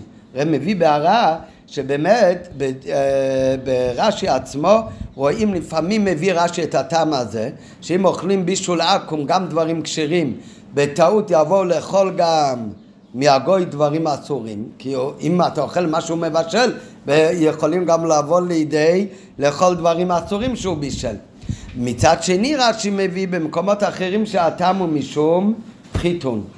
דרך אגב, זה מה שאמרת מקודם, שהריטו הרי אומר במפורש ש... שגם עבד שמותר בשפחה אסור בבישול ליעקום, אז זה בפשוט, לאו דווקא שהוא לומד שהאיסור הוא משום חיתון, יכול להיות שהוא לומד שהאיסור הוא משום מחלות אסורות. אז הדעה הראשונה בגמרא אולי, מה שרואים בראשונים שתי טעמים לאיסור של בישול עכו"ם. יכול להיות שזה המחלוקת בין עקד אמרה הראשונה והשנייה בגמרא. לפי הדעה הראשונה שאמרה ש... שהוא אמר לו אני לא הייתי בטוח שאתה נזהר. זאת אומרת, הוא לא קישר את זה בכלל למה שהוא עשה בלילה, אפילו אם ידע מה שהוא עשה בלילה. כי הדעה הראשונה סוברת שהאיסור של בישול עכו"ם הוא לא מפני איסור חיתון, אלא זה מפני חשש שהוא יבוא להכילו דברים אסורים. לא, זה לא קשור למה שהוא עשה בלילה. כן, אלא מה, גם אם הוא עושה איסור אחד, אסור לו לאכול אוכל לא כשר. ולכן, מה הוא אמר לו? הוא אומר, אני לא הייתי בטוח שאתה כזה מהדר במצוות. אם זה סיבה להאכיל אותו לא כשר, נראה בהמשך. לעומת זאת, לפי הדעה השנייה, שאמר לו תיזכר מה שעשית בלילה, למה הוא קישר את זה למה שהוא עשה בלילה? כי הדעה השנייה בגמרא אומרת שכל האיסור של בישול עכו"ם זה משום גזירת חיתון. ויש לימה ששתי לשונות בגמרא, בגמרא תלויים בשתי טעמים הללו, ונחלקו איזה טעם הוא העיקר. לפי איקא דאמרי הטעם עיקרי הוא משום חסנוס. ולכן ענה לו שוור מלכי איתקמא עבדת באורתא. מפני מה לא היה צריך להציל את בוטי מבישולי הנוחים. לדעת זה למה הוא באמת לא צריך להציל אותו, כי הוא באמת מותר בבני צנע, אז הוא מותר גם כן בבישולי עכו"ם. לדעת רש"י, כי בלאו הכי הוא לא נזהר בבנותיהן. אז למה שאני אחשוב שאתה נזהר בבישול עכו"ם? שכל עניינו של בישול עכו"ם זה מפני זהירות של בני סם. ואילו ללשון הראשון הטעם העיקרי הוא שלא יהיה ישראל רגיל ויאכיל אותו דבר טמא. לגבי חשש זה, העניין מה שהוא עשה בלילה אין שום תירוץ ושום קשר למה שקורה עכשיו באוכל. אבל עדיין אינו מובן כנ"ל. מה שנשאר קשה זה באמת לפי הדעה הראשונה שזה לא משום חיתון ולכן אין לזה קשר למה שהוא עשה בלילה אז למה הוא באמת לא נעץ את, ה, את הסכין גם בשביל בשביל בוטי. אז איך מצדיקה הטענה של שבור מלכה? לוקים לי בגבי את הכשלה ב- של בוטי בדבר איסור. כן? וגם כמו שיהודי אומר, גם עדיין לא מובן היטב, שגם באיקי דומו לשיטס רש"י, גם אם נגיד שבאמת הוא ידע שבוטי לא נזהר בבנותיהן, ולכן הוא אומר מה, הוא יקפיד על האיסור של בישולי עכו"ם לפי האיקי דאמרה השנייה, שזה רק משום גזירה של בנותיהם. נו, אפילו אם הוא לא נזהר, אבל מה אכפת לך לנעוץ את הסכין? שתי דקות קודם. הרי אתה בכל מקרה הולך לנעוץ את זה לכבוד. רב יהודה, אז מה אתה נועץ אותו? אז תנעץ אותו כבר אה, שתי דקות קודם. תחש... ת, תציל אותו גם מהאיסור הזה. מה אכפת לך? הרי אין בזה שום תוספת טרחה.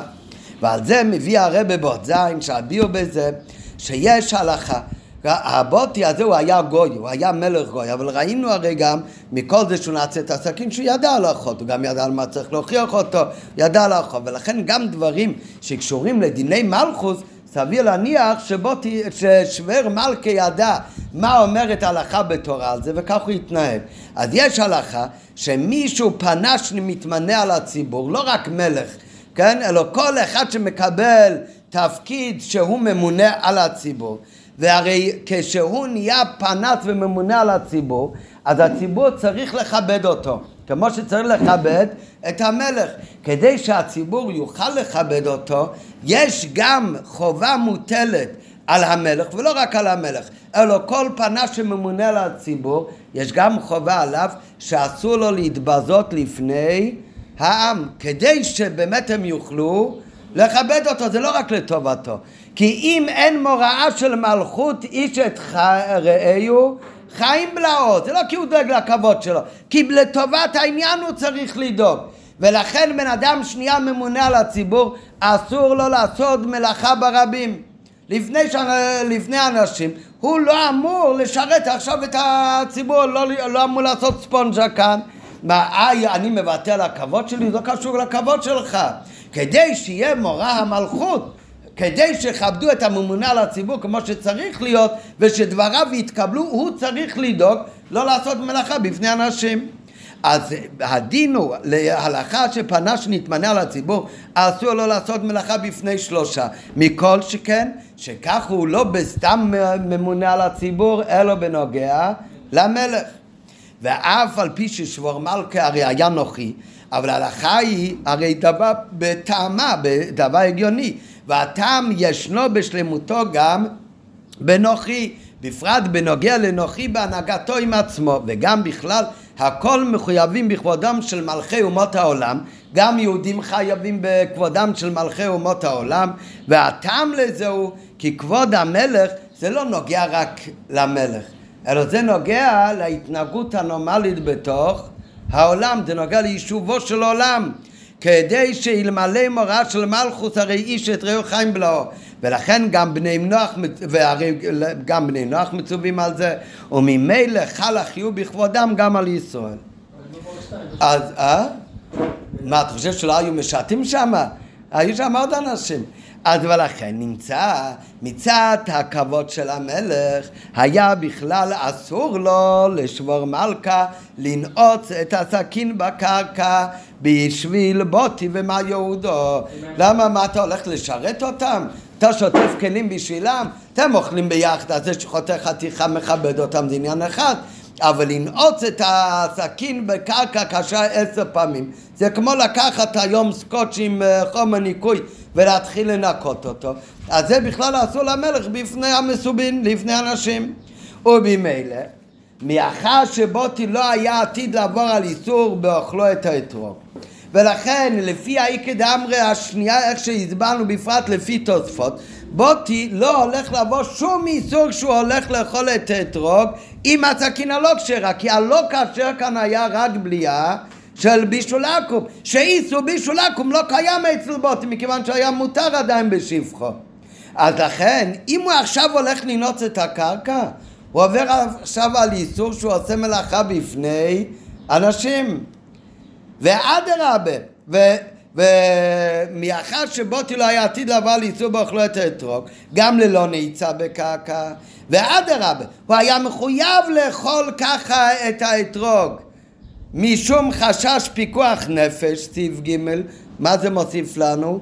גם לפי הדעה הראשונה, שבאמת האיסור של בישול עכו"ם יכול להיות חל גם על בוטי וגם לפי רש"י. אבל הרי ברגע שהוא יקבל את זה, מה הוא יעשה? הוא יאכל אותו. הוא יאכל אותו בכל מקרה, כמו שאמרנו מקודם מצד פיקוח נפש. אז לכן לא היה שום סיבה ששבור מלכה כאילו יתבזה ויכין לו את הסכין. ולא, זה הסיפור, שהוא לבד עשה, נכון. אולי הם לא ידעו איך צריך לנעוץ סכין אה, עשר פעמים בשביל להכשיר אותו. אז היה שובר מלכה מוכרח לתת לו לאכול מאתרוג גם בלי הקדמת נעיצת הסכין בקרקע. אחר כך, כשהגיע, ולכן מה הוא אמר לו?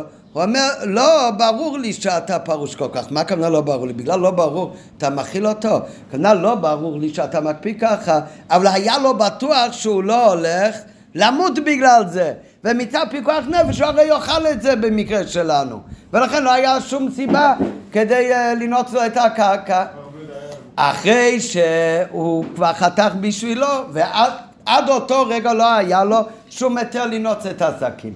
אחר כך כשהוא הגיע לחתוך עוד חתיכה לדעת לרב יהודו, ורב יהודו אומר קימלי שהוא פרוש, מה הכוונה? אצלו אני בטוח, לא רק שהוא מקפיד לא לאכול מסכין שיש לו בליעת אה, בישולי עכו"ם, אלא אצל רב יהודה אני בטוח שהוא לא יאכל את זה גם אם אני אחתוך לו את זה בלי נעיצה בקרקע והוא ידע שהוא יהיה מורד במלכוס והדין הוא שיהרג ואל יעבור. אני יודע שרב יהודה הזה יהיה מוכן גם למות.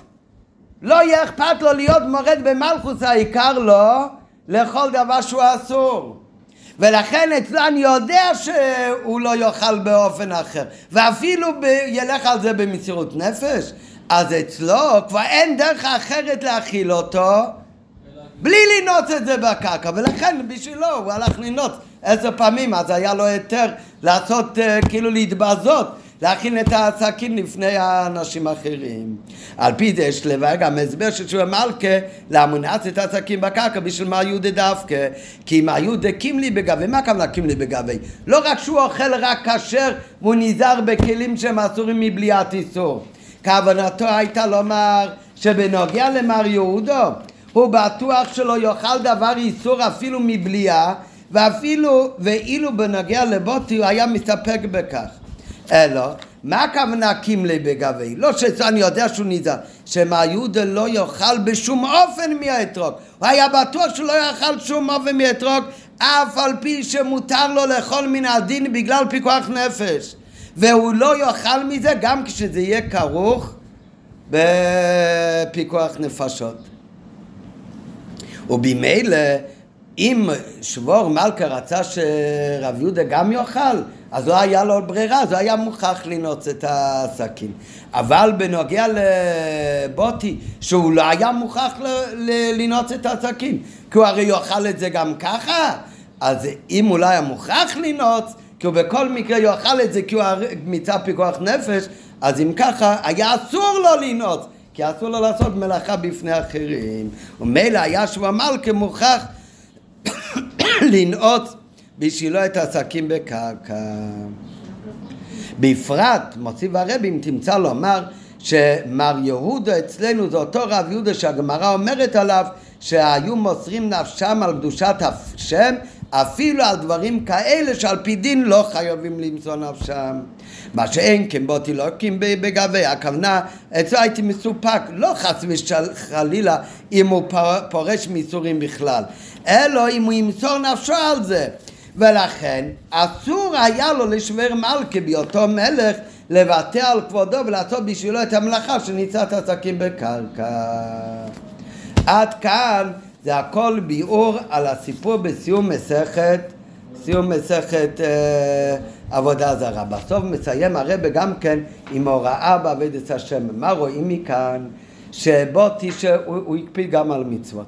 אבל לאו דווקא שהוא הלך עד הסוף במסירות נפש. אז כשהוא מגיע לפני המלך, לפני הגוי, אז באמת הגוי לא מתחשב בו כל כך. והוא לא נועץ בשבילו את הסכין. דווקא הרב יהודה, שהיה בטוח שלא מעניין אותו שום דבר, לא מעניין אותו אפילו העניינים של פיקוח נפש של המלך, וזה לכבד את המלך, אפילו זה לא עניין אותו כשזה מגיע לעניין של הלכה. ולכן אפילו על דבר שיכול להיות על פי הלכה אין חיוב למצוא נפשו, הוא ילך גם בזה עד הסוף מציאות נפש. מה היה התוצאה? שדווקא בשבילו המלך גוי הלך והתבזה ונעץ את הסכין. כשיהודי עומד בתוקף, אז בסוף יוצא שדווקא אז הגוי עוד יותר מכבד אותו. מהסיפור הזה לומדים גם מורה בבית השם. מצופר כאן שלפני שוור מלכי עשו שני אנשים שהיו מחויבים בכבוד המלך. אחד היה בפחד מפני המלך שהוא לא יהודי, ולכן אכל מהפרי שחתך שוור מלכי בסכין שאינה כשרה, והוא שמח על היתר מטעם פיקוח נפש וכולי. יהודי זה לא קיבל מהמלך את הכבוד הראוי. לעומת זאת השני, שעליו אמר שוור מלכי קימלי בגבי שלו יעבור על איסור אפילו אם הדבר נוגע בכבד המלך והוא ילך עם זה עד למציאות נפש דווקא יהודי זה לא זו בלבד שהוא לא איבד את החן בעיני המלך לא רק שהוא לא איבד חן בעיני המלך אלא אדרבה שבור מלך בעצמי ויתר על כבוד מלכותו הטריח את עצמו לשמש את מה יהודה. לכאורה, הרי היה ביכולתו לקרוא אחד ממשרתי המלך, ולצוות עליו לנעוץ את הסכין בקרקע, אפילו להורות למה יהודה בעצמי. יכול להביא למה יהודה, הנה, אתה גם רוצה מאתרוג. אני יודע שאתה מקפיד, תשים עשר פעמים בניצה בקרקע. אלא מה רואים מכאן? כשגוי רואה שיהודי עומד בתוקף עד הסוף, אז לא רק שהוא לא מאבד את החן בעיני הגוי, אלא הפוך, אז הגוי מכבד אותו ועושה בשבילו. שגוי רואה לבניו יהודי ירא שמיים, שפורץ מניצורים עד למסירות נפש. אזי לכבוד יחשב לגוי ההוא. וגם לכבודו של המלך שיש ביכולתו לשמשו, ולא לשמשו סתם, אלא להסכים למלא את רצונו ולסייע גם בגופו, וגם בדברים שהם רק הידור כנ"ל, שעל פי דין הרי היה למה יהודה מותר לאכול מאתרוג גם בלי ניצת הסכין, בגלל פיקוח נפש. ועל ידי הנהגה הזו, שהולכים בכל התוקף גם מול הגוי, אז מזה, הרי הסיפור הזה זה הסיום של מסכת עבודה זרה. מזה יבוא הסיום של אבי דזורי, ביטול עניין אבי דזורי בעולם, מתי זה יהיה לעתיד לבוא, שהייתה לה שם המלוכה בכל העולם כולו, והיה השם למלך על כל הארץ, בקרוב ממש.